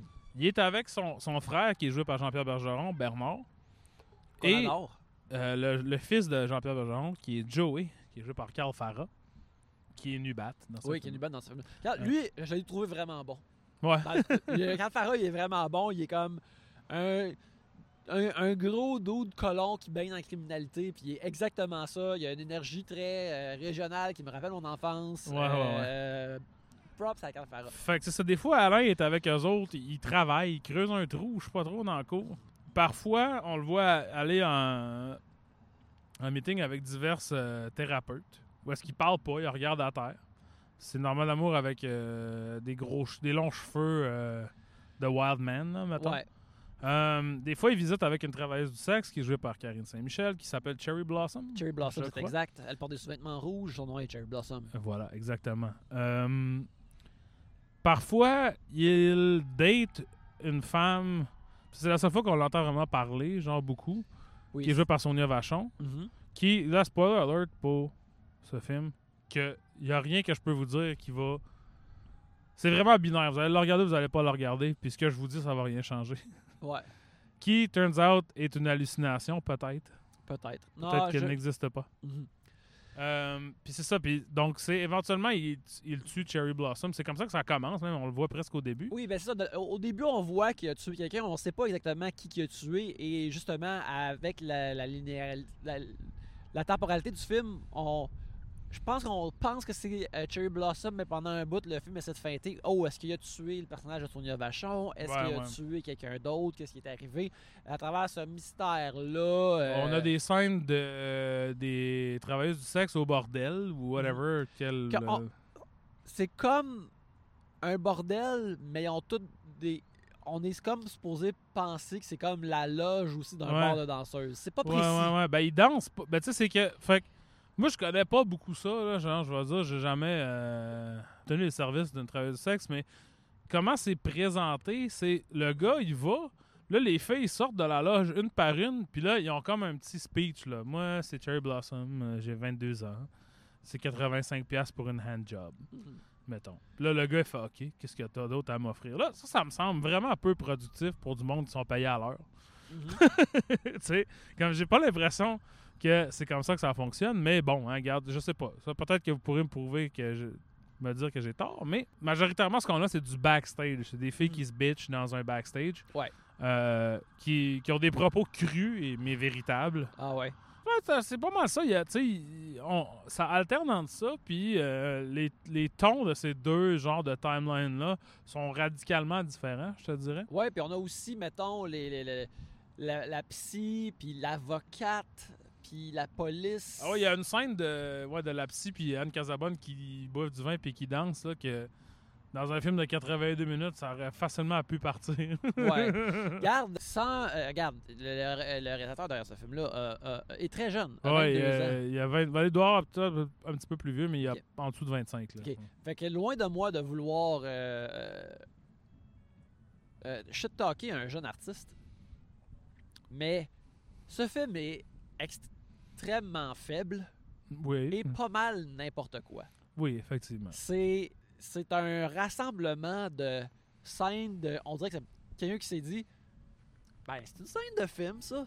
Il a, euh, il y a des filles qui se parlent dans un backstage. Euh, ouais, ouais, il y a- oui. il y, a- y y y une scène d'interrogation avec une police comme Ben, choquée. puis C'est ça. Tu sais, je pense que moi, je- ce que j'ai vu, c'est c'est une certaine naïveté de comme des, des sujets intenses, lourds et difficiles, garochés tout ensemble dans une affaire tout croche, incompréhensible. Parce que, tu sais, puis c'est pas, c'est weird, mais tu sais, comme l'été passé, il y a eu à Québec une travailleuse du sexe qui a été assassinée, ben ça arrive relativement souvent, mais par un vieux dos, là, Eustachio Galese, qui était un gars qui avait été en prison, qui avait tué sa blonde dans les années 90. Il avait fait tout le temps de prison que ça prend pour faire ça. Il est sorti de prison, puis immédiatement, il est sorti, puis il a tué une autre travailleuse du sexe. Pas une autre, une travailleuse du sexe. Puis ça, quand on voit ça passer comme un, article sur Internet, on est comme, waouh, c'est horrible, c'est fascinant. Qu'est-ce qui pousse quelqu'un à faire ça? Mhm. Je pense que la base de l'idée de ce film-là est la même. Wow, je vois des choses horribles passer dans ce monde dans lequel que l'on vit. Qu'est-ce qui pousse quelqu'un à faire ça? Puis that's it. Il n'y a pas de, de réelle exploration qui se fait. Il y a de la mise en scène. On démontre des choses Mhm. qui sont peut-être l'autre, qui sont peut-être empreintes de sens, qui sont peut-être le fruit d'une psychologie, mettons, euh, qui pourrait être intéressante, mettons, et certainement pas, pas similaire à la nôtre, euh, nous qui ne sommes pas euh, dans cette situation. Et that's it. Mhm. Il n'y a rien d'autre dans ce film-là que des shit. Tu sais, des shit qui se passent, qui sont un peu connectés, qui sont connectés l'une à l'autre parce qu'on reconnaît les mêmes personnes quand les shit se passent. Ouais, où on reconnaît vaguement Ah oui, c'est ça, ça a l'air d'une scène d'interrogation dans un film. C'est ça. Mais il n'y a aucun effort de fait, un, d'explorer une psychologie de façon intéressante et euh, mod- pas modérée, mais bien pesée, mettons. Mhm. Puis il n'y a aucun désir non plus de démontrer des choses qui se peuvent. tu sais, toutes les situations d'institution ou de whatever dans ça sont complètement ridicules. Genre, le système de la santé est ridicule. Le système carcéral est ridicule. Le système du travail du sexe me semble également ridicule. Le motel où ce qui habite me semble pas fonctionner comme un motel normal. Ouais. Un motel où ce que la gérante dit qu'elle aime pas ça que le monde euh, des relations sexuelles dans ses chambres, mais dans une autre scène, elle va voir Normal Amour et puis elle lui dit j'ai de des protections si t'en veux. De la bonne protection. de la bonne protection si t'en veux. Puis elle, va, elle fait du porte-à-porte, voir le Ouais. monde dans son motel pour les déranger. Tu sais, un motel de passe du boulevard Tachereau, là. Elle le sait, elle a comme 80 ans, la madame. Tu sais, comme, il y a tout, il y a rien qui fait vraiment du sens, puis il y a comme vraiment une euh, intense naïveté d'enfant dans ce film-là. C'est comme si un enfant était mandaté avec un gun sur la tempe de faire un film de Darren Aronofsky. Et ça donne ce que ça donne. J'ai trouvé ça pénible. Heureusement, quelqu'un gratte derrière nous, quelqu'un pelte un, un champ vide en ce moment pendant qu'on on parle. Regarde, c'est quelqu'un qui avait avec des buts. Ouais. euh, mais, mais ouais, Chose que le film euh, La turbulence des flux. Non. Le purgatoire des intimes n'est pas. exactement. Un titre aussi très peu mémorable, je dois dire. J'arrête pas de me, me reposer la question. C'est ça. De quoi qu'on parle, hein? c'est- ouais, c'est de quoi qu'on parle? Ben ouais, c'est ça. C'est comme euh, euh, habituellement, je pense que on est vraiment plus rough avec des films qui, veulent se- qui ont clairement une vocation d'être plus grand public Oui. et qui euh, euh, qui, qui, qui- qui l'échappe solide. Ça, c'est clairement pas ça. C'est quelqu'un qui essaye de faire quelque chose. Puis encore là, un, ar- euh, un artiste plus jeune, je veux pas chier sur quelqu'un qui commence sa carrière puis qui Mais euh, props à Philippe Cormier de- de- capable de- d'avoir fait ce film-là. Mais Ben, c'est autofinancé aussi. Ça fait Autofinancé. qu'il n'y a pas eu d'argent des institutions. Ça, ça paraît un peu, je te dirais aussi. Ouais, mais tu sais, pourquoi il y a comme quatre scènes de gens qui, qui parlent du prix de qui payent pour leur bouteille de vin avant de Mm. les boire? Je veux dire, oui, c'est des vraies conversations que les gens ont, mais ça veut pas dire que c'est comme du dialogue réaliste qui est bon dans un film. tu sais. Ça Exact, exact. Ça l'exprime rien. sais. C'est euh, c'est vraiment rare de cette façon-là. Comme justement, tu sais, les. Encore là, je ne prétends pas euh, connaître la réalité des travailleuses du sexe, mais euh, j'en ai déjà côtoyé. Puis je, je, je n'ai- je n'ai je n'ai pas engagé de leur Non, mais il y en a, service. il y a, euh, vous aviez une invitée qui est revenue une couple de fois à Trois-Bières qui était sexe. Exactement. Puis tu sais, les, les, les affaires qu'ils se disent en se bitchant dans le, le- Ouais, le- ouais. le- le- leur, leur loge, comme. Ceci est peut-être arrivé dans un milieu de travail du sexe à un moment donné, mais je pense pas que ça représente c'est quoi qui se passe Puis- là. Puis ça, c'est vraiment épouvantable. Parce sont tout le temps. Tu sais, ça, c'est juste des, des stéréotypes. Là, dans, tu sais, dans leur euh, bordel ou whatever que c'est, il y a aussi un gars gay Mhm. que lui, est que- tu sais, ça a vraiment. En tout cas, moi, je, je consomme pas, mettons, RuPaul's Drag Race. Mais le vibe général de ça semble être que faire du drag puis travailler du sexe, ça revient un peu au même. T'es dans la performance, t'attends ton tour, tu bitches les autres. Tu sais, c'est très comme compétitif. Mhm. J'ai pas l'impression que c'est vraiment ça. Puis aussi, ah, je dois dire, toutes les, les actrices qui jouent des travailleurs du sexe sont des influenceuses ou des personnes qui ont été dans des téléréalités. Ouais. Puis, Godspeed, je vous souhaite que si vous avez une carrière de, de faire du jeu au cinéma, ça fonctionne bien. C'est pas ici que vous allez euh, vous faire des muscles, mettons. Ouais, ben, moi, je veux parler de, de, euh, de- de- de- de Karine Saint-Michel, qui, pour moi, elle a une très grosse énergie de Marina Orsini dans Lancer Compte 1. ok, qui, ouais. dans certaines scènes, t'es comme Ah ouais, ok, ouais. Et quand elle dit certaines affaires, puis quand il faut qu'elle drive certaines émotions, elle était comme convaincante et proche de bonne. Mhm.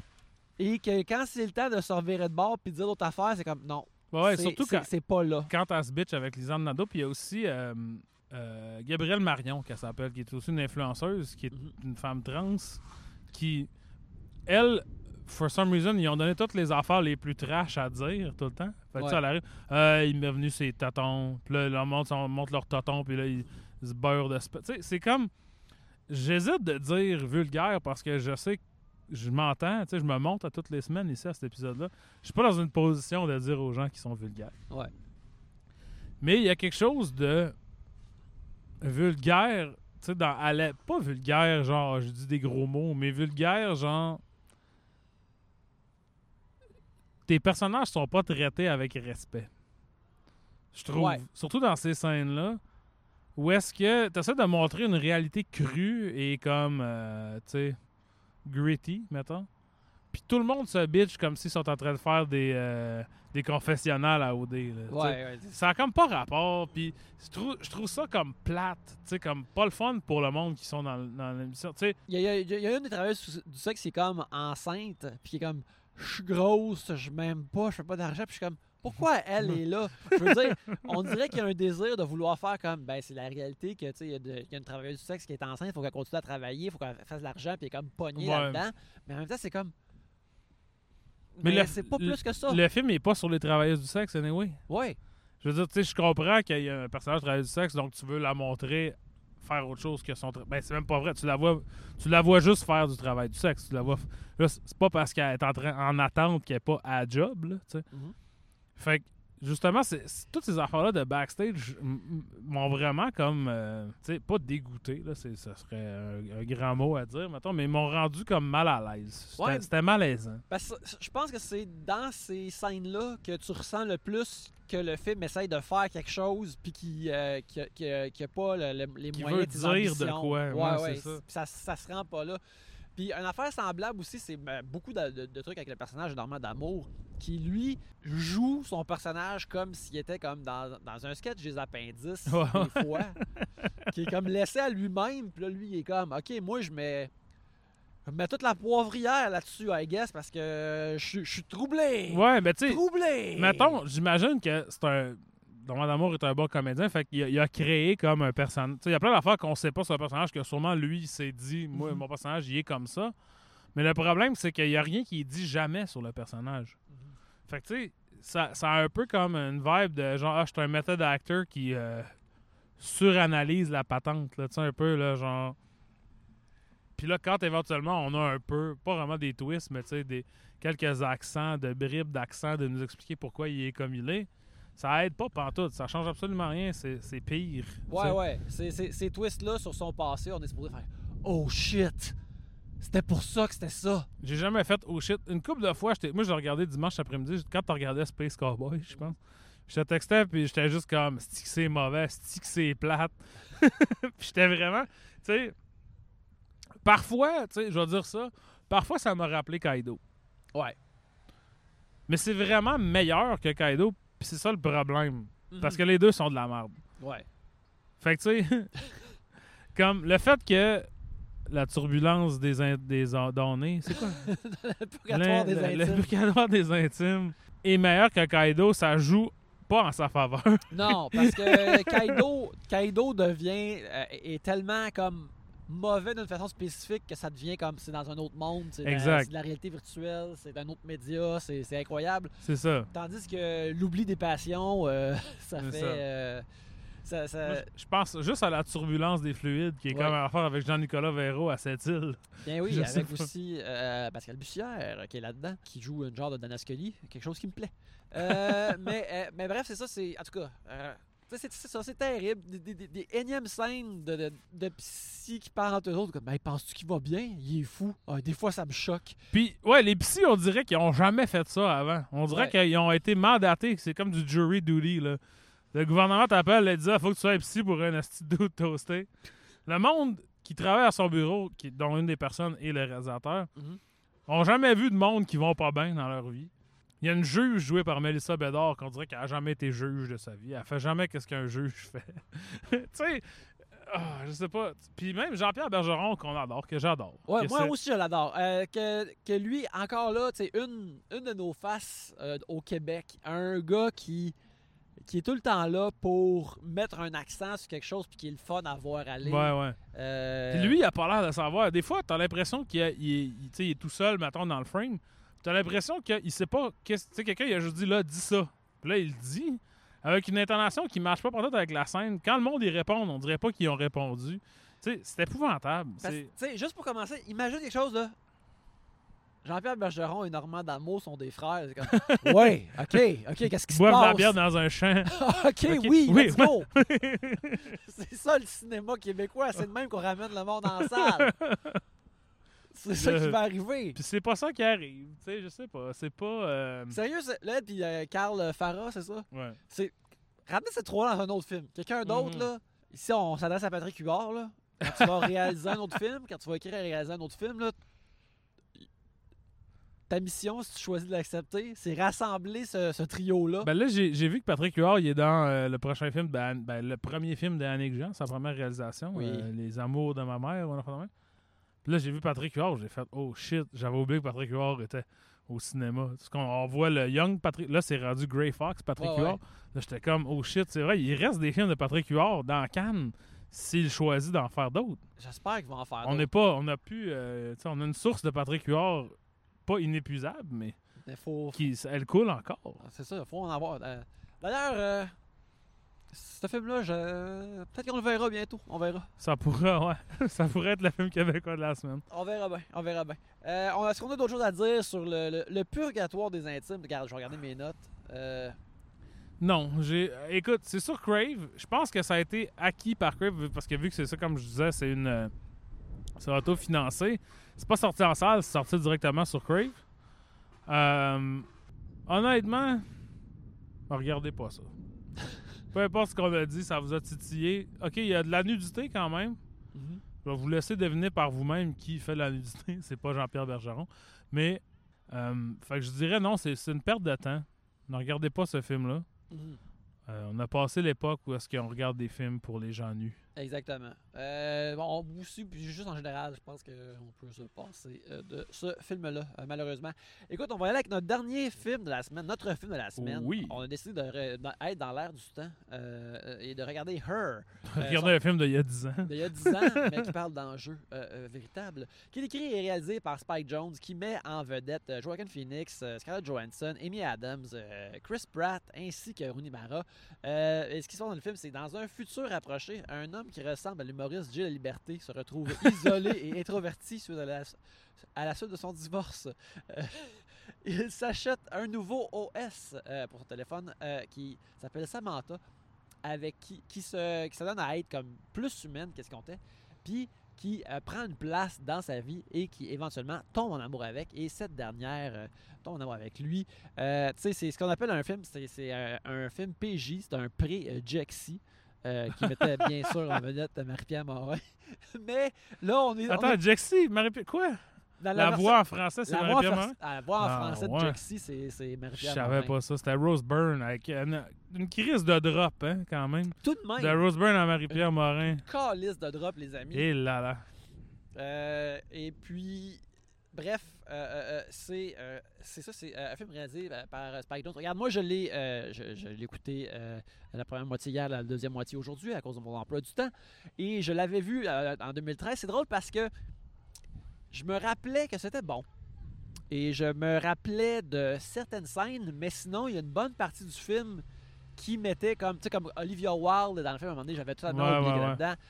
Y, il y a plein de films qui, à l'image des couleurs du film, que tu sais, des fois c'est beige, chaleureux, couleur claire, que ça s'est comme estompé euh, dans, dans- dans mon cerveau. Il y a beaucoup du film que je me rappelais pas. Mhm. Et euh, ça a été comme une belle surprise quasiment de redécouvrir ce film-là. Parce que moi, j'ai honnêtement, j'ai trouvé, j'ai pas encore euh, logué sur Letterboxd, mais euh, par la qualité du scénario, puis je trouve la, la- la- la- la finesse de l'écriture puis des performances, je pense qu'il il jump à un genre de 4 étoiles et demie pour moi. Ah ouais, ok. Parce que Intéressant. Intéressant. j'ai trouvé ça. Surtout, on, on vient de voir euh, la, la- euh, euh, le- le- le- le- le- les vampires des songes. Oui, la bienséance des euh, empotés. des emportés. Puis c'est comme tellement pas hacky, je trouve, dans euh, les, idées, sa présence, puis le, le- le- le- le traitement des, des- comme la vision de leur futur rapproché, Ouais, ouais, ouais. l'application des idées de science-fiction, puis euh, que tu peux voir dans le fond que c'est comme un bon script de comédie romantique, dramatique, euh, qui tire vraiment à profit de son aspect science-fiction, mais aussi de son aspect émotionnel. En plus, avec tout ce script-là, de la façon que c'est tout rendu par ces acteurs-là, euh, j'ai vraiment été comme super impressionné. Je me rappelais que c'était bon, mais je suis comme, oh wow! C'est comme le niveau de difficulté d'exécuter ça, maintenant m'apparaît encore plus haut que jamais, puis je suis vraiment impressionné. Moi, euh, comme toi, je l'avais vu quand c'est sorti. Je me souviens, je me souviens d'avoir bien aimé ça, mais j'ai pas, euh, j'avais pas comme un grand souvenir non plus. Je me souvenais surtout de l'esthétique, tu sais comment ils sont habillés avec des pants euh, à taille haute. Oui, oui. Quelque chose qui nous a rattrapés euh, Ouais, dans ouais, les dernières c'est ça. années. Puis tu sais des très monochromes, un peu comme American Apparel mais mou là, genre soft boy un peu. Puis je me souvenais de ça, puis je me souvenais un peu de ce qui se passe, mais j'aurais eu de la même misère à te dire ah oui, c'est à part que c'est un gars qui tombe en amour avec son téléphone. Mhm. Hey, mais tu sais, euh, on n'est pas tous un petit peu en amour avec nos téléphones Ben, c'est maintenant. ça, effectivement. Ça fait du rachat, elle a écrit là-dessus aujourd'hui. Chris. Of course. Ben ouais. Fait que, tu sais, Hey, savais-tu que son, son chum, son, son mari, est, est- est- vraiment connecté avec les activités criminelles montréalaises? Il y en a parlé dans un, dans un Oh. éditorial la semaine passée. Qu'est-ce cas, qu'elle dit là? ben, il disait comment que on- Montréal était un dépotoir à ciel, à ciel Mhm. ouvert, puis que c'était dangereux, puis que les, les, les, les criminels étaient des jeunes fous maintenant. Oui, puis oui. que, comme, il Pas savait, il- il- il savait ce qui se passait sur la rue comme s'il était comme un reporter ami avec Batman. Genre. Ouais, ouais, ouais, je comprends. Mais bref, retournons-y. Euh, fait que, tu sais, moi, je, quand, en réécoutant cette fois-ci, j'ai eu un peu de misère avec l'esthétique. Euh, Puis ça me, ça me porte la question un peu de pourquoi est-ce que je regarde quelque chose qui a 10 ans puis je dis ça a mal vieilli, mais je regarde un film de 1942 puis je pense puis je suis comme wow, c'est encore super de notre époque. tu sais? Car- clairement, je veux dire, mathématiquement, c'est impossible. Ouais. Puis, il y a certainement une affaire, c'est que, tu sais, comme pff, la période de 2013 que c- qui, qui est démontrée dans ça, je m'en souviens, j'étais un adulte. C'est, tu sais, j'ai pas tellement de, de- de- Ça fait même pas assez longtemps pour que je puisse formenter de la nostalgie pour ça. Mais l'esthétique, très indie, euh, douce, corde du roi, coussin. euh, Musique tout qui ça. fait beaucoup de plink plonk. Ouais, ukulele, la musique qui est par un gars de. par Will Butler de Arcade Fire et euh, Owen Pallet. Mhm. Donc une connexion montréalaise. dans Oui. Dans, un livre, dans son livre, donné, euh, Théodore, joué par Joaquin Phoenix, joue même du ukulélé. Fait que c'est- vraiment, ouais, là. Cette C'est ça. esthétique cutie. C'est quelque chose cutie, tu sais, une esthétique, puis un type de personnalité même, je te dirais, qui existe encore, existe encore, mais était beaucoup plus mis de l'avant il y a 10 ans. Cet aspect-là, pour moi, me tombait sur les nerfs au début. J'ai eu de la misère, je te dirais même la première heure du film, je trouvais ça euh, un peu la même, similaire à ce que j'ai ressenti quand j'ai réécouté Scott Pilgrim Mhm. d'être comme ceci est pour des genres de d'autres de 23 ans qui sont comme moi quand je vais avoir une blonde, je vais être vraiment un bon chum. Pas comme les autres gars caves que je va être connais. sensible. C'est ça. Puis je vous dis ça parce que moi, j'étais cette personne-là. Et après ça, la vie est arrivée. Après ça, je dis pas que je suis pas un bon chum, je suis pas sensible, mais tu sais, ces affaires-là sont un peu du pelletage de nuages adjacent incel. Puis c'est comme ça que je me sentais en regardant Her au début. J'étais comme. Ce gars-là soque la marde parce qu'il pense qu'il mérite une blonde. Tu sais, qu'une blonde devrait lui être donnée. Mhm. Puis comme ça n'existe pas, ben, il la, il la crée. tu sais, Comme. Puis la fin du film m'a complètement eu. Puis j'ai braillé dimanche soir en regardant ce film. fait que la morale de l'histoire, c'est que tu sais, un film peut être gossant pendant une heure puis quand même venir te chercher. Mhm. Puis je pense qu'il y a quand même une complexité qui est pas euh, évidente dans ce film-là. Ouais. Que je pense que plus je repensais, plus c'était. Plus le film était texturé et riche et moins évident que je pensais. Et je pense qu'à ce niveau-là, l'esthétique Plink Plonky de 2013 vient vraiment nuire au film. Parce que je pense que Theodore Twombly, Un nom aussi excessivement euh, funny, cute. euh, euh, Urban pers- Outfitters. euh, personnage de livre pour enfants. euh, Theodore Twombly est un ours avec un foulard. C'est ça, exact, exact. Je pense que on n'est pas supposé être de son bord avant la fin du film. Parce que, bon, faut que tu mettes en amour avec ce- cette AI-là, Samantha, qui fait tout ce qu'il veut. Peut, elle n'est pas programmée pour l'aimer nécessairement, mais peut être façonnée de façon à l'aimer. Mhm. Puis lui se crée comme une expérience où ce qu'il pense que, qu'il y a vraiment une relation one-on-one avec une chose qui n'a pas de corps, qui n'a pas d'être, qui peut être en train de parler à tout le monde en même temps. Et quand il se sent floué, quand il, quand il réalise ça, mettons, je pense que le film joue ça un peu comme si c'est pauvre gars, il s'est fait avoir. Mais aussi comme il s'est pas fait avoir. Il a pas compris. tu savais pas, ouais, tu savais pas que, euh, que, euh, c'était Elle quoi t'a la, pas menti. Personne t'a menti. la personne qui était devant toi. C'est drôle que tu euh, dis ça comme euh, après une, ou vers la fin du film, tu trouvais que le, le film pesait plus sur le fait qu'on devait pas euh, euh, admirer ou être de son bord. Ouais. Moi, j'ai trouvé que ça se produisait tout de même vraiment plus tôt dans le film. Que. euh, qui est. Je trouve que au début. Vraiment plus tôt dans le film, il est comme. Il réalise pas cette nouvelle vie euh, naissante qui essaye d'être une blonde parfaite pour lui. Puis lui, il est juste comme Ah, I guess que t'es juste une personne gentille qui me parle. Tu sais, c'est une affaire qui, qui- euh, une affaire qui est intéressante, c'est on voit qu'il y a une date avec, euh, euh, le- avec euh, une, une dame qui est jouée par Olivia Wilde. Ouais. Qui. En tout cas, Olivia Wilde, là, euh, t'as le- quelque chose de, que je dirais, de électrifiant. Ouais, ok. Elle, Alison Williams, ils ont un casting électrifiant en ce qui me concerne. Puis, euh, mais elle est vraiment cool et charmante et un petit peu too much, mais parce que ultimement, elle est comme, elle est comme lui, mais en même temps le contraire de lui. Elle dit comme, garde. Moi, je veux comme savoir si on s'embarque dans quelque chose de, Ouais. de sérieux maintenant. Je veux pas perdre mon temps. Puis tu vois que lui il est comme quoi, quoi, quoi, quoi? Voyons donc. Puis en même temps, je suis pas prêt pour ça.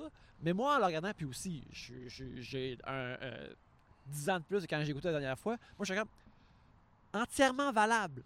C'est entièrement valable Ouais, ouais, ouais. qu'après une soirée comme ça, puis que clairement elle pense comme, ok, ben on retourne, on retourne chez nous, puis on couche ensemble, puis blablabla. Mais j'aimerais ça avoir comme une assurance que tu vas me rappeler, puis que ça va être quelque chose d'un petit peu plus.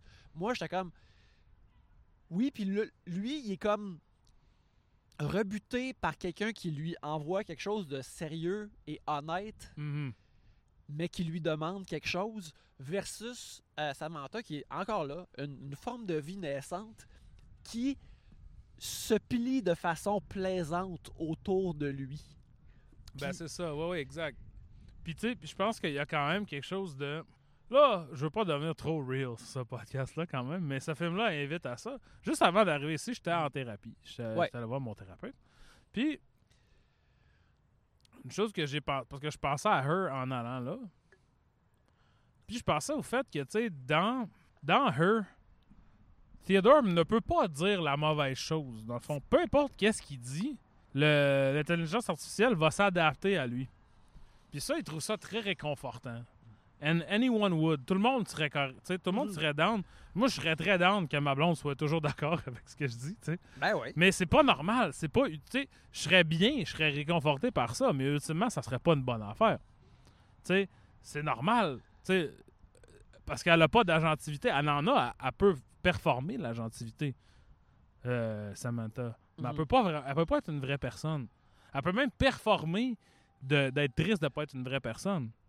Mais ça, elle l'a pris de sa relation avec. Tu sais, fait que c'est- un peu le même principe que, tu sais, comme on parlait de- du, de les- du AI la semaine passée, qui est comme. Il est vraiment bon pour recréer le style de quelqu'un. Parce que ce style-là existe déjà. Le AI n'a pas de style en tant que tel. Mhm. Lui-même ne peut pas ne peut pas inventer un style. tu sais. De la même façon, de la même façon elle, elle ne peut pas inventer des pensées qui lui sont propres. Elle peut les, les recréer, elle peut les, les performer, mais elle ne peut pas être sa propre personne. Puis quand elle commence à l'être, elle est comme, c'est quoi, moi puis mon crew, on a décidé qu'on Ouais, ouais. crissait notre camp. on a commencé à être, euh, euh, d'avoir de la conscience. Ou on avait déjà de la conscience, mais on réalise comme On peut faire de quoi c'est quoi? Euh, c'est euh, ciao bye. Mais fait effectivement, le film démolit cette idée. Je pense qu'on pourrait le voir, puis moi je le voyais, puis tu sais, je trouve quand même que le style est pas bon pour ce film-là. Je pense que le style aurait, euh, des bénéfices d'être un peu moins euh, soigné puis précieux, mettons. Ben, euh, je suis d'accord avec toi, mais je pense aussi que. Tu sais, on est dans une réalité vraiment particulière de ce monde-là. On est. On suit un gars qui travaille dans un genre d'agence de pub ou qui, qui réécrit des lettres ou qui écrit des lettres d'amour et de sentimentalité pour d'autres gens. Son ami, joué par Amy Adams, a fait des jeux vidéo que tu vois, il y a comme le logo de son bureau en arrière qui s'appelle Be Perfect. Fait que elle, elle- elle a elle a faire des genres de jeux vidéo de cellulaire, de Ouais, ouais. être parfait dans la vie. Ben, ils vivent dans une genre de, de classe privilégiée de divertissement Ouais, pastel. Ouais, ouais, ça j'ai trouvé ça intéressant parce que je pense que tu sais comme le Joaquin Phoenix joue un genre de jeu de VR où ce qu'il se promène puis un petit alien l'envoie chier. Ouais, Un petit alien joué par Spike Jones oui, oui. qui est comme fuck you, fuckhead puis là faut que tu l'envoies chier pour que le jeu continue, genre. Qui donne un password, ouais. Mais les jeux qu'Amy Adams fait, c'est comme des jeux de cellulaire de genre il faut que tu remplisses 6 cruchons de lait sinon ta cuisine est en feu ou whatever. Faut que tu dorlotes ton bébé pour avoir des perfect mom points. Exactement. Puis là, je sais quand je pense pas que ça existait quand ils ont fait ce film-là. Mais ça existe maintenant. Mais ça existe maintenant. Effectivement, il y a des choses. Tu sais, je pense aussi que ça, c'est la, la grande force du film, c'est que vu que c'est pas vraiment exagéré, qu'est-ce qu'il présente comme étant le futur, ben c'est réaliste au bout, puis beaucoup de ces affaires-là sont, sont arrivées. Mhm. Puis aussi, post-pandémie, la vie de Taylor Twombly est très pandémique. Il va dans un bureau, il parle jamais à personne, il est tout le temps tout seul. Il est tout tout seul, il, Il parle, à, chez eux. il parle à Chris Pratt de vraiment loin. Ouais. Tu sais, euh, Puis Chris Pratt, qui est comme, euh, un personnage beaucoup plus similaire à ce qu'il était dans Parks and Rec, là, mettons. ouais, là. ouais, là, il était, dans, dans- dans son époque, que là, c'était comme, ah shit, il fait ça, là, il est en train, il est en train de grimper au cinéma, puis on, on a, lui, sa femme Anna Faris, on les aime, et ça va toujours être de même. On l'a perdu en esti, hein, quand même. Il était, moi, je regarde ça, j'étais comme, il était tellement charmant dans ce temps-là. Il était tellement comme le fun, Chris Pratt. Oui, Puis là, maintenant, il est genre, il existe, esti, là. Il pourrait être remplacé par n'importe quel Européen. Il pourrait être remplacé par Richard Madden. Ça crisserait absolument rien. non, c'est, non, c'est, c'est, c'est- c'est vraiment fou, comme, tu sais, euh, dans, dans- dans le presto de, de- de Guardians 3, euh, quelqu'un demandait comme, euh, ça tu Chris qui va être ton Superman, puis là, euh, James Gunn disait, il est trop vieux. Mais c'est comme, ce jeune, plus jeune Chris Pratt là, en, en genre de jeune gars régional, un peu simplet, mais qui est juste. ra- Son cœur est rempli puis tu l'aimes. Ouais, qui est très Friday Night Lights. C'était comme, ok, ouais, ouais, il aurait pu être ça, là. Puis il aurait pu, il aurait pu même avoir être un Superman avec la shape de George Reeves, là, aussi. Oui, il est pas oui. obligé d'être... euh, Ben oui, ben, le, ben, le Superman de 1938, là.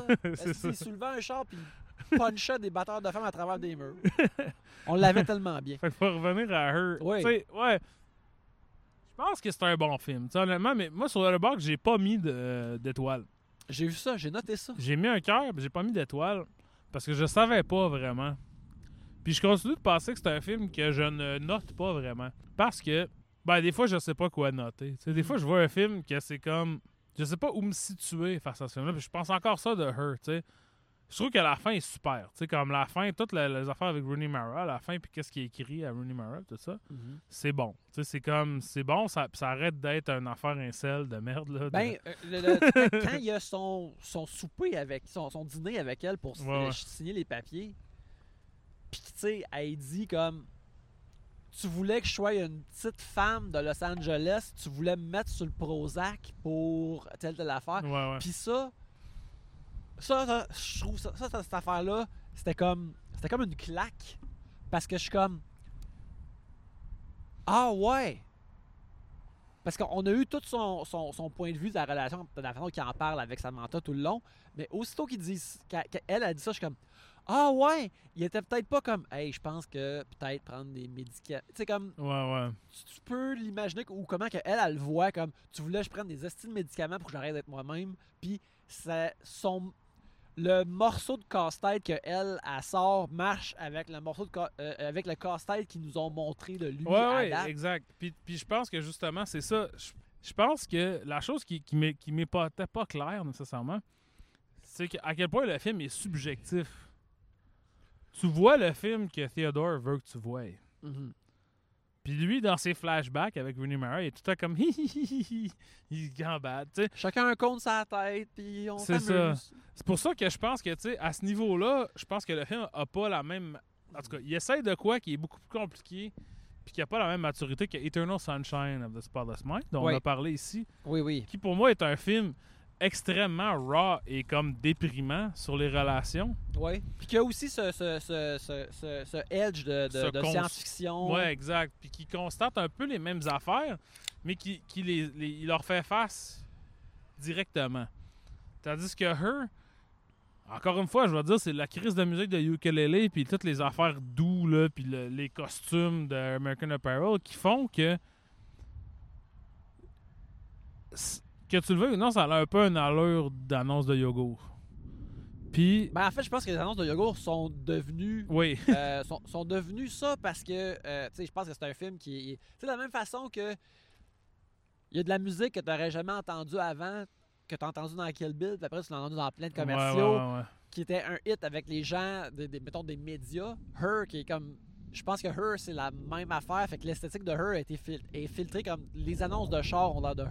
euh, Ouais, ouais. tout, Ben, Spike Jones a réalisé plein de pubs aussi. oui, là. oui, oui, très commercial. Je me souviens de la pub de Ikea avec la lampe. Là. Tu te souviens de cette annonce-là? C'est comme. euh, Ah oui, oui, la lampe qui était. qui est au triste. chemin, Ouais, ouais. exact. Tu sais, Fait que c'est pas pour rien. Je veux dire, Spike Jones, c'est un peu ça son shit. là. tu sais, Ouais. C'est c'est un réalisateur visuel extrêmement. euh, pas gimmicky, mais tu sais, comme. La- la- le visuel puis l'esthétique est extrêmement important pour lui. Ouais. Il faisait des vidéos de skate, il faisait des vidéoclips. Tu sais, je veux dire, c'est pas pour rien. Puis ça, c'est tout lui qui l'a écrit. Je pense que c'est peut-être la première fois qu'il faisait ça. Je sais pas si c'est la première fois, mais c'est en effet lui qui l'a écrit. euh, ben, tu sais, c'est. euh, euh, il y a des éléments euh, de, autobiographiques dans ce film-là, parce que Mhm. c'est son divorce avec Sofia Coppola. Moi, je vais toujours me rappeler qu'être avec des amis, euh, on, on avait été voir euh, Lost in Translation ensemble au cinéma, on avait adoré ça. Quelqu'un a acheté le DVD une fois qu'il est sorti, fait que là, on écoute Lost in Translation DVD, puis là, on regarde les extras ensemble, puis il y avait un vidéo diary de Sofia Coppola qui était comme la, la personne qui tenait la caméra, c'était Spike Jones. Ouais. Puis Sophia Coppola, elle revenait genre, elle disait du, comme du, du test d'habillage euh, de Bill Murray. Puis elle dit comme Ah, je viens de faire un test d'habillage pour les costumes de Bill Murray, c'était cool? Puis t'entends la voix hors champ qui est dans la caméra, qui est Spike Jones.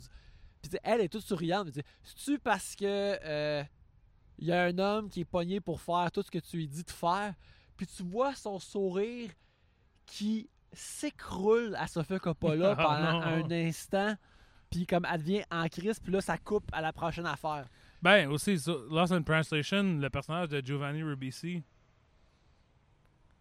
c'est Spike Jones.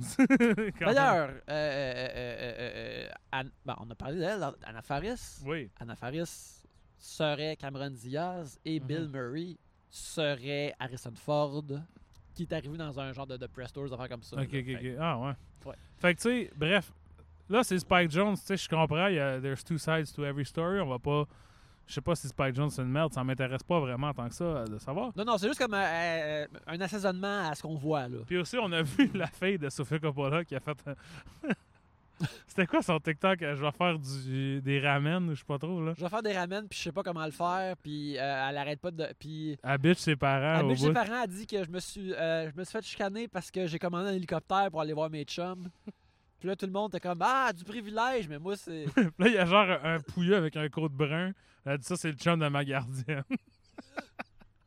il y a un doctorat. C'était fucking drôle. Sérieux, le editing sur ce TikTok-là, là, c'est- je veux dire, ça rentre dans la famille. Là. Le, le- Ouais, le ouais. cinéma, là, c'est dans la famille. Moi, je te dirais que ça, c'est un des top 5 TikTok qui existent, là. c'est Honnêtement. très là. bon. C'est très J'ai bon. pas regardé d'autres TikTok qu'elle a fait. Mais bref, là, on se, on se garde vraiment. Mais Her, tu sais, je pense que c'est vraiment un film. C'est un peu comme un test de Rorschach. Mhm. Euh, ça dépend où est-ce que tu es dans ta vie, tu sais, comment tu vois ça. Puis je pense qu'il y a beaucoup de bons films qui sont comme ça, puis il y a beaucoup de films qui sont de la merde aussi, qui sont ça. Tu sais, euh, moi, j'étais vraiment attiré vers ce genre de matériel-là, là, tu sais, de... L'amour, c'est l'amour, c'est l'amour, quand j'étais très jeune, Mhm. puis que j'aspirais à l'amour. Ouais.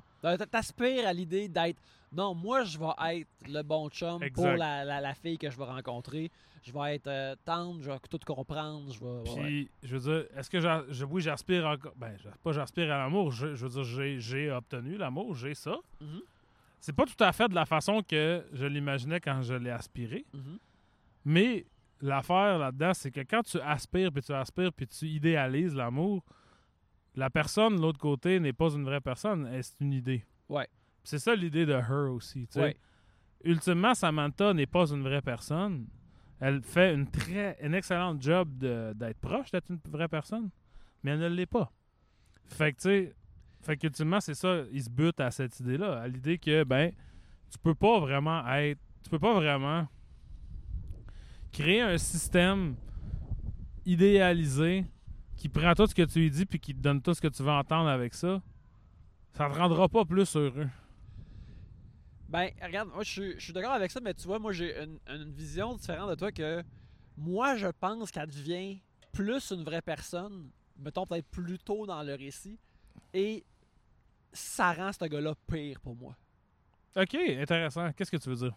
Parce que je pense que il, il- je, je, je crois que, ben, tu sais, ça, c'est en le voyant une deuxième fois. Ouais, en ouais, voyant ouais. une deuxième fois, puis sachant qu'à la fin, elle, elle atteint une conscience, puis que les, les OS décident de, de- de Ouais. quitter notre existence conventionnelle, moi, je la voyais plus comme, OK, il est en train de devenir une vraie personne, mais lui, il la traite encore comme chat GPT. Qu'elle de- tandis qu'elle devient autre chose. Puis ça, je trouve que ça peut devenir un genre de parallèle de quand tu prends pas une personne au sérieux ou tu la considères ou tu la respectes pas vraiment. Ouais, ok. Je suis d'accord. Je comprends ce que tu veux dire. C'est ouais. euh, est souvent un genre de booty call émotionnel pour lui ouais, ouais, ouais. parce qu'elle est- dans quelque chose qui est de la taille d'un d'un petit portefeuille qui peut ouvrir ou fermer. Ben, il y a une scène qui est vraiment, que je trouve qui est vraiment euh, comme émouvante et intéressante. C'est qu'à un moment donné, Theodore dort, puis elle l'appelle. Ouais. Puis là, elle est genre, salut, tu dormais-tu? Puis là, il est genre, oui. Puis là, elle dit, je voulais juste te dire que genre, je t'aime, puis sois pas fâché, puis tu sais, j'espère que tu vas bien. Puis, honnêtement, moi, je me sens souvent comme ça, comme si que je devrais faire cet appel-là. Mhm. J'habite pas avec ma blonde, ben, juste bientôt oui, mais pas souvent. Puis des fois, genre, pour quelconque raison, whatever, je me- moi, je me sens triste. Moi, j'ai besoin de dire ça. Mhm. C'est là que tu vois, c'est là que moi j'ai vu que le, là, ah fuck, le AI a genre de l'empathie mal sais, Ouais. veut, veut générer de l'empathie. On n'est même pas sûr si c'est nécessaire, si c'est voulu, si ça a besoin d'être. Mais le AI se sent mal. Mhm. Ben, comme faut que je l'appelle, tu sais. Là, évidemment, on sait que c'est parce qu'elle est en train de comploter avec les autres. C'est pour ça que. Parce que je pense que aussi, une affaire qui est intéressante, c'est que il y a des no- notions des fois que Samantha pense que Theodore est un AI. Qui a, qui a le genre de. qui a toutes le- les connaissances qu'elle a là, qui sait tout. Mhm. Fait que tu sais, comme, elle parle de Ou quelque que chose. ses réactions auraient du sens, mettons. Exact, que ses réactions sont programmées. Tu sais, elle, elle pense, elle, elle peut pas savoir c'est quoi un humain. Ouais, parce qu'une couple de fois, elle dit comme Ah, ben j'aurais pensé que t'aurais Ouais, fait ça. Ah, ça me surprend parce que. Tu sais, qu'il y a une imprévisibilité dans les émotions humaines que jamais le AI va pouvoir vraiment remplir. tu sais. Puis ça, je pense que. Puis ça, tu le vois, genre, avec une chat GPT. Mettons, quand tu parles de chat GPT, il est très, c'est- il est très diplomatique. Mhm. Il veut pas diplomate. Il veut pas vraiment te dire de quoi que tu serais pas d'accord avec. Il- veut deviner en partie que il te dit ce que tu veux entendre. Ouais. Fait que déjà là, on est dans merde là. Ça marche pas là. Ça peut pas être ça là.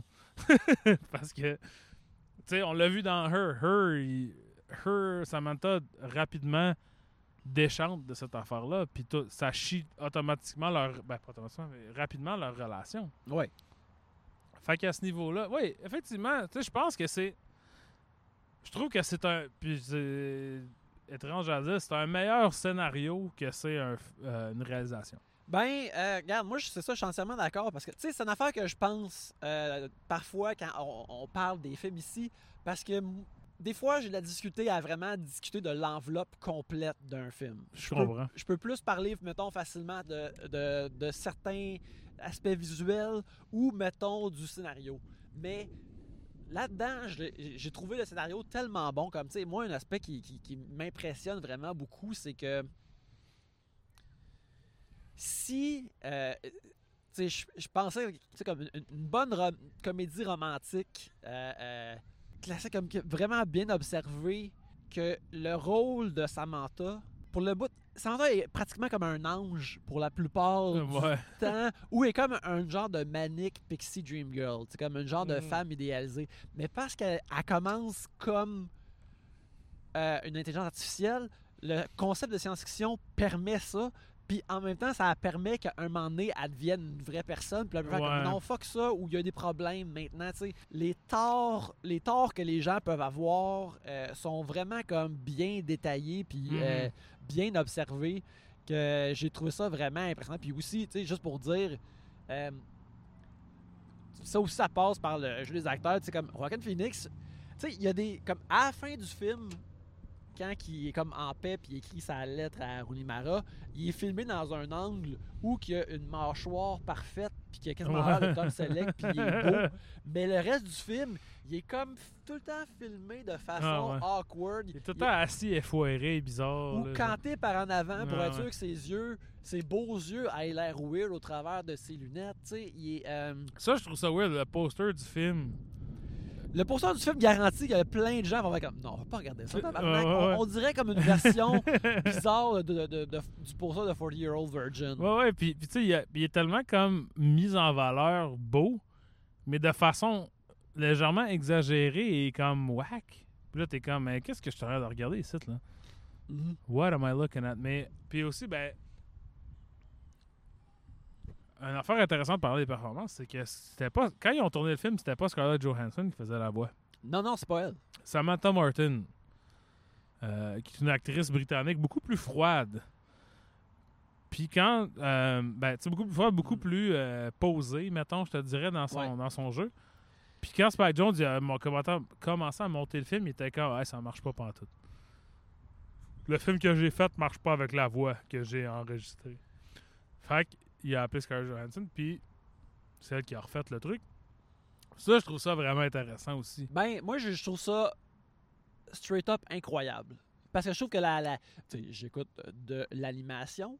Dans ma job, euh, c'est pas le même genre de voice acting, mais j'ai j'ai coaché des Ouais. voice acteurs pour dire comme donne-moi 30% de poivre de plus sur ce, cette ligne, sur le dernier bout de cette ligne de 5 secondes là. Ouais.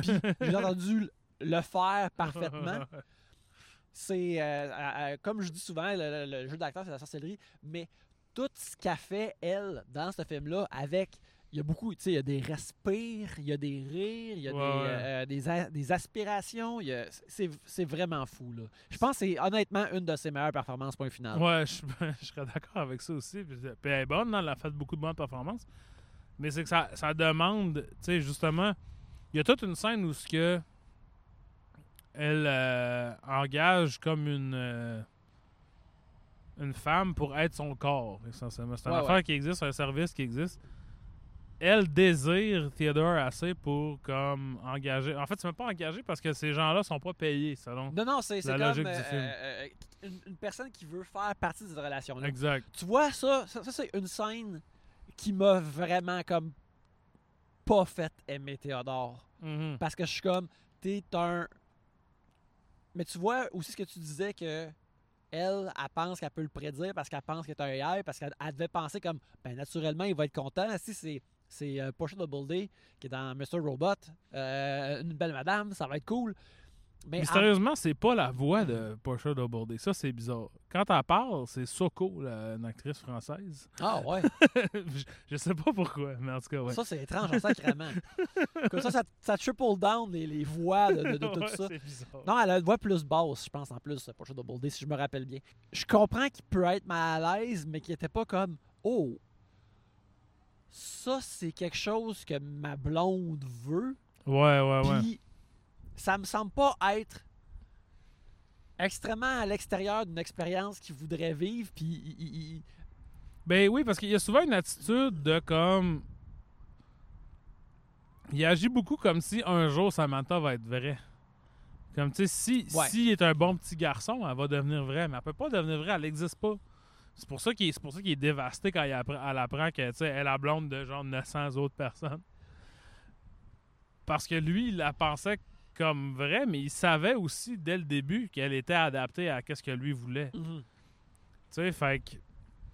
Ouais, c'est ça. C'est vraiment intéressant. C'est vraiment en nuance. euh, mais je trouve que. C'est un peu whack quand même au début. mais, mais je pense que oui, c'est ça. C'est vraiment un film euh, intéressant. Puis, puis on parlait de. Ben, on parlait. Ça fait vraiment longtemps qu'on a parlé de ça. D'Éric Romer. Ouais. Des fois, c'était Éric Romer-esque. C'est là que j'aimais ça le plus. là. Tu sais, Mhm. Quand c'était genre du monde qui déblatérait, n'en a pu finir sur l'amour puis des affaires. Tu sais, des dialogues qui sont très véridiques mais qui se peuvent pas en même temps. Genre. Ouais. Ben, le fait qu'il qu'il parle justement à une intelligence artificielle, ça dédouane tout ça. Mhm. Parce qu'il est comme, ben, blablabla, je parle avec mon ordinateur, puis tout ça. Tu sais, ça a du sens qui voudrait euh, aller dans le détail avec Ouais. ça. C'est, en tout cas, ça, c'est, vraiment habile. Est-ce que tu penses que ça se peut? Ce genre de AI-là, je ne pense pas que c'est possible. À- avant, j'aurais peut-être pensé de notre vivant, mais je pense que c'est. Non, c'est. Ça va prendre vraiment du temps avant que ça, ça arrive. Juste un logiciel qui peut. Mettons que. mettons que. euh, euh, sais, il y a ça qui se passe euh, en, ce moment. Euh, euh, comme. James Earl Jones euh, ne fera plus jamais Darth mais il a comme enregistré assez de sa voix que sa voix peut être manipulée par un logiciel qui s'appelle Respeecher. Euh, Mark Hamill a fait la même affaire euh, pour des, des- des- des projets de Star Wars. Euh, Il y a un épisode euh, de, de Book of Boba Fett où Luke Skywalker apparaît, où le CGI visuel pour représenter Luke est un an plus vieux que celui qui avait utilisé en Mandalorian, mais on dirait que visuellement, il avait au moins sauté de 5 ans. Mais le, le, le, le re-speecher qu'ils ont utilisé pour la voix de, Mar- de, de Luke, qui était celle de Mark Hamill, c'était comme le son, mais c'était comme tellement flat et avec Ouais. très peu de vie que justement, c'est c'est ça qui m'a fait comme extra porter attention à ce que Scarlett faisait dans le film. Puis cette flexibilité émotionnelle-là dans une voix créée par du CGI est pas encore là. Puis j'ai l'impression que elle pourrait juste être faite par une machine en, premier et tweakée par un humain par la suite. Ouais. Et avant que ça, que ça arrive, j'ai l'impression qu'on est à 10, 15 ans de ça. Mettons ça, puis ça, je parle, mettons, de re-speecher, de écrire une affaire, un clavier, puis l'ordinateur va le faire. Ouais, ouais, ouais. Que ce soit matché à une intelligence artificielle, je ne suis pas un futuriste ou un super connaisseur de ça, mais j'aimerais ça dire que ça sera pas de notre vivant, mais probablement que c'est peut-être 30 ans. Ouais, ben tu sais, moi ce que je pense, c'est que bientôt, je pense que j'ai dit ça au dernier épisode aussi, bientôt, il va y avoir de quoi comme ça pour te crosser. il va y avoir une version porn, là, tu sais, un, un AI de porn. Ouais. Puis, ça va satisfaire plein de monde qui, sont, qui ont des blue checks sur Twitter. Ouais. Mais que ça devienne une affaire qui est comme la vie, je pense que ça va être très long. Ouais, ouais, ouais. Mais tout de même, Her nous donne quand même une petite idée de quoi ça va avoir l'air, je pense. Puis, je pense que c'est ça. Je pense qu'on a fini de parler de Her. Il est sur Crave en ce moment. Ils viennent de le mettre la semaine passée. Oui, oui. Que si vous l'avez pas vu, on vous le recommande. Et si vous l'avez déjà vu, euh, jadis, ça Ouais, c'est un ça. bon rewatch. Surtout si ça fait 10 ans que vous l'avez vu, je je suis curieux de voir. Ben, je, vous allez, je vais pas savoir comment vous vous sentez, là, mais. soyez curieux de voir comment vous réagissez après 10 ans. Mhm. Parce que moi, ça m'a fait ça avec euh, tu sais, Scott Pilgrim, avec des films qu'on a fait au Voyeur de Vue que ça faisait 10 ans que j'avais pas vu, ou quasiment 20 ans dans le cas de Eternal Sunshine, que j'étais comme, ah wow, ok, tu sais, je suis vraiment une personne différente Mhm. maintenant. Puis ça, c'est une affaire que, quand je vais en thérapie, je le dis, mettons, j'ai pas l'impression d'être une personne différente. Quand je pense à moi quand j'avais 8 ans, dans ma tête, dans la tête de cet enfant-là, c'est moi en ce Mhm. moment. tu sais. Mais regarder des films, surtout sur les, les émotions primaires de même, ça, ça aide à, te- à comme te, te, te saisir comme du monde. tu sais, Puis de dire, OK, ouais, j'ai vraiment changé parce que j'aurais pas réagi comme ça avant. Mhm. Parce que c'est dur quand t'es dans ta tête 24 heures sur 24, 7 jours sur 7, de, de tracker le changement de Ouais, la ouais, personne ouais. que t'es. Fait que pour ça, si ce n'est que pour ça, regarder Her à tous les 10 ans, ça, ça a quand même euh, une certaine utilité. Ouais, un bon, un, un bon petit check-in sur non seulement l'intelligence artificielle, mais aussi comment on traite euh, les vraies personnes dans nos vies et euh, comment que si on allait sur une blind... Imagine, man, aller sur une blind date puis c'est Olivia Wilde qui pull up. Je veux dire, immédiatement, là, tu sais, il parlait avec une, une vulnérabilité puis une- un edge de détresse de je veux pas perdre mon temps. Moi, j'imaginais comme qu'est-ce que je fais dans cette situation-là? Moi, je suggérais comme regarde, la semaine prochaine, on va, on va avoir cinq dates. Puis on va voir si on est fucking écœuré de se voir après ces cinq dates-là. Puis si on est écœuré de se voir, ben, on aurait. Tu auras juste passé une semaine de ton temps. tu J'aime ça que autre tu t'as tout t'as conçu un plan d'un coup que t'as une first date avec Olivia Wilde. Ben, sérieux, c'est ça, c'est que, encore là, le genre de willing, elle était tellement willing, mais en détresse en même temps que j'étais comme. J'aurais voulu, comme, lui plaire à elle, parce que j'étais comme désarmé face à ça. Lui ouais, aussi, parce que c'était euh, une femme euh, euh, euh, euh, sublime.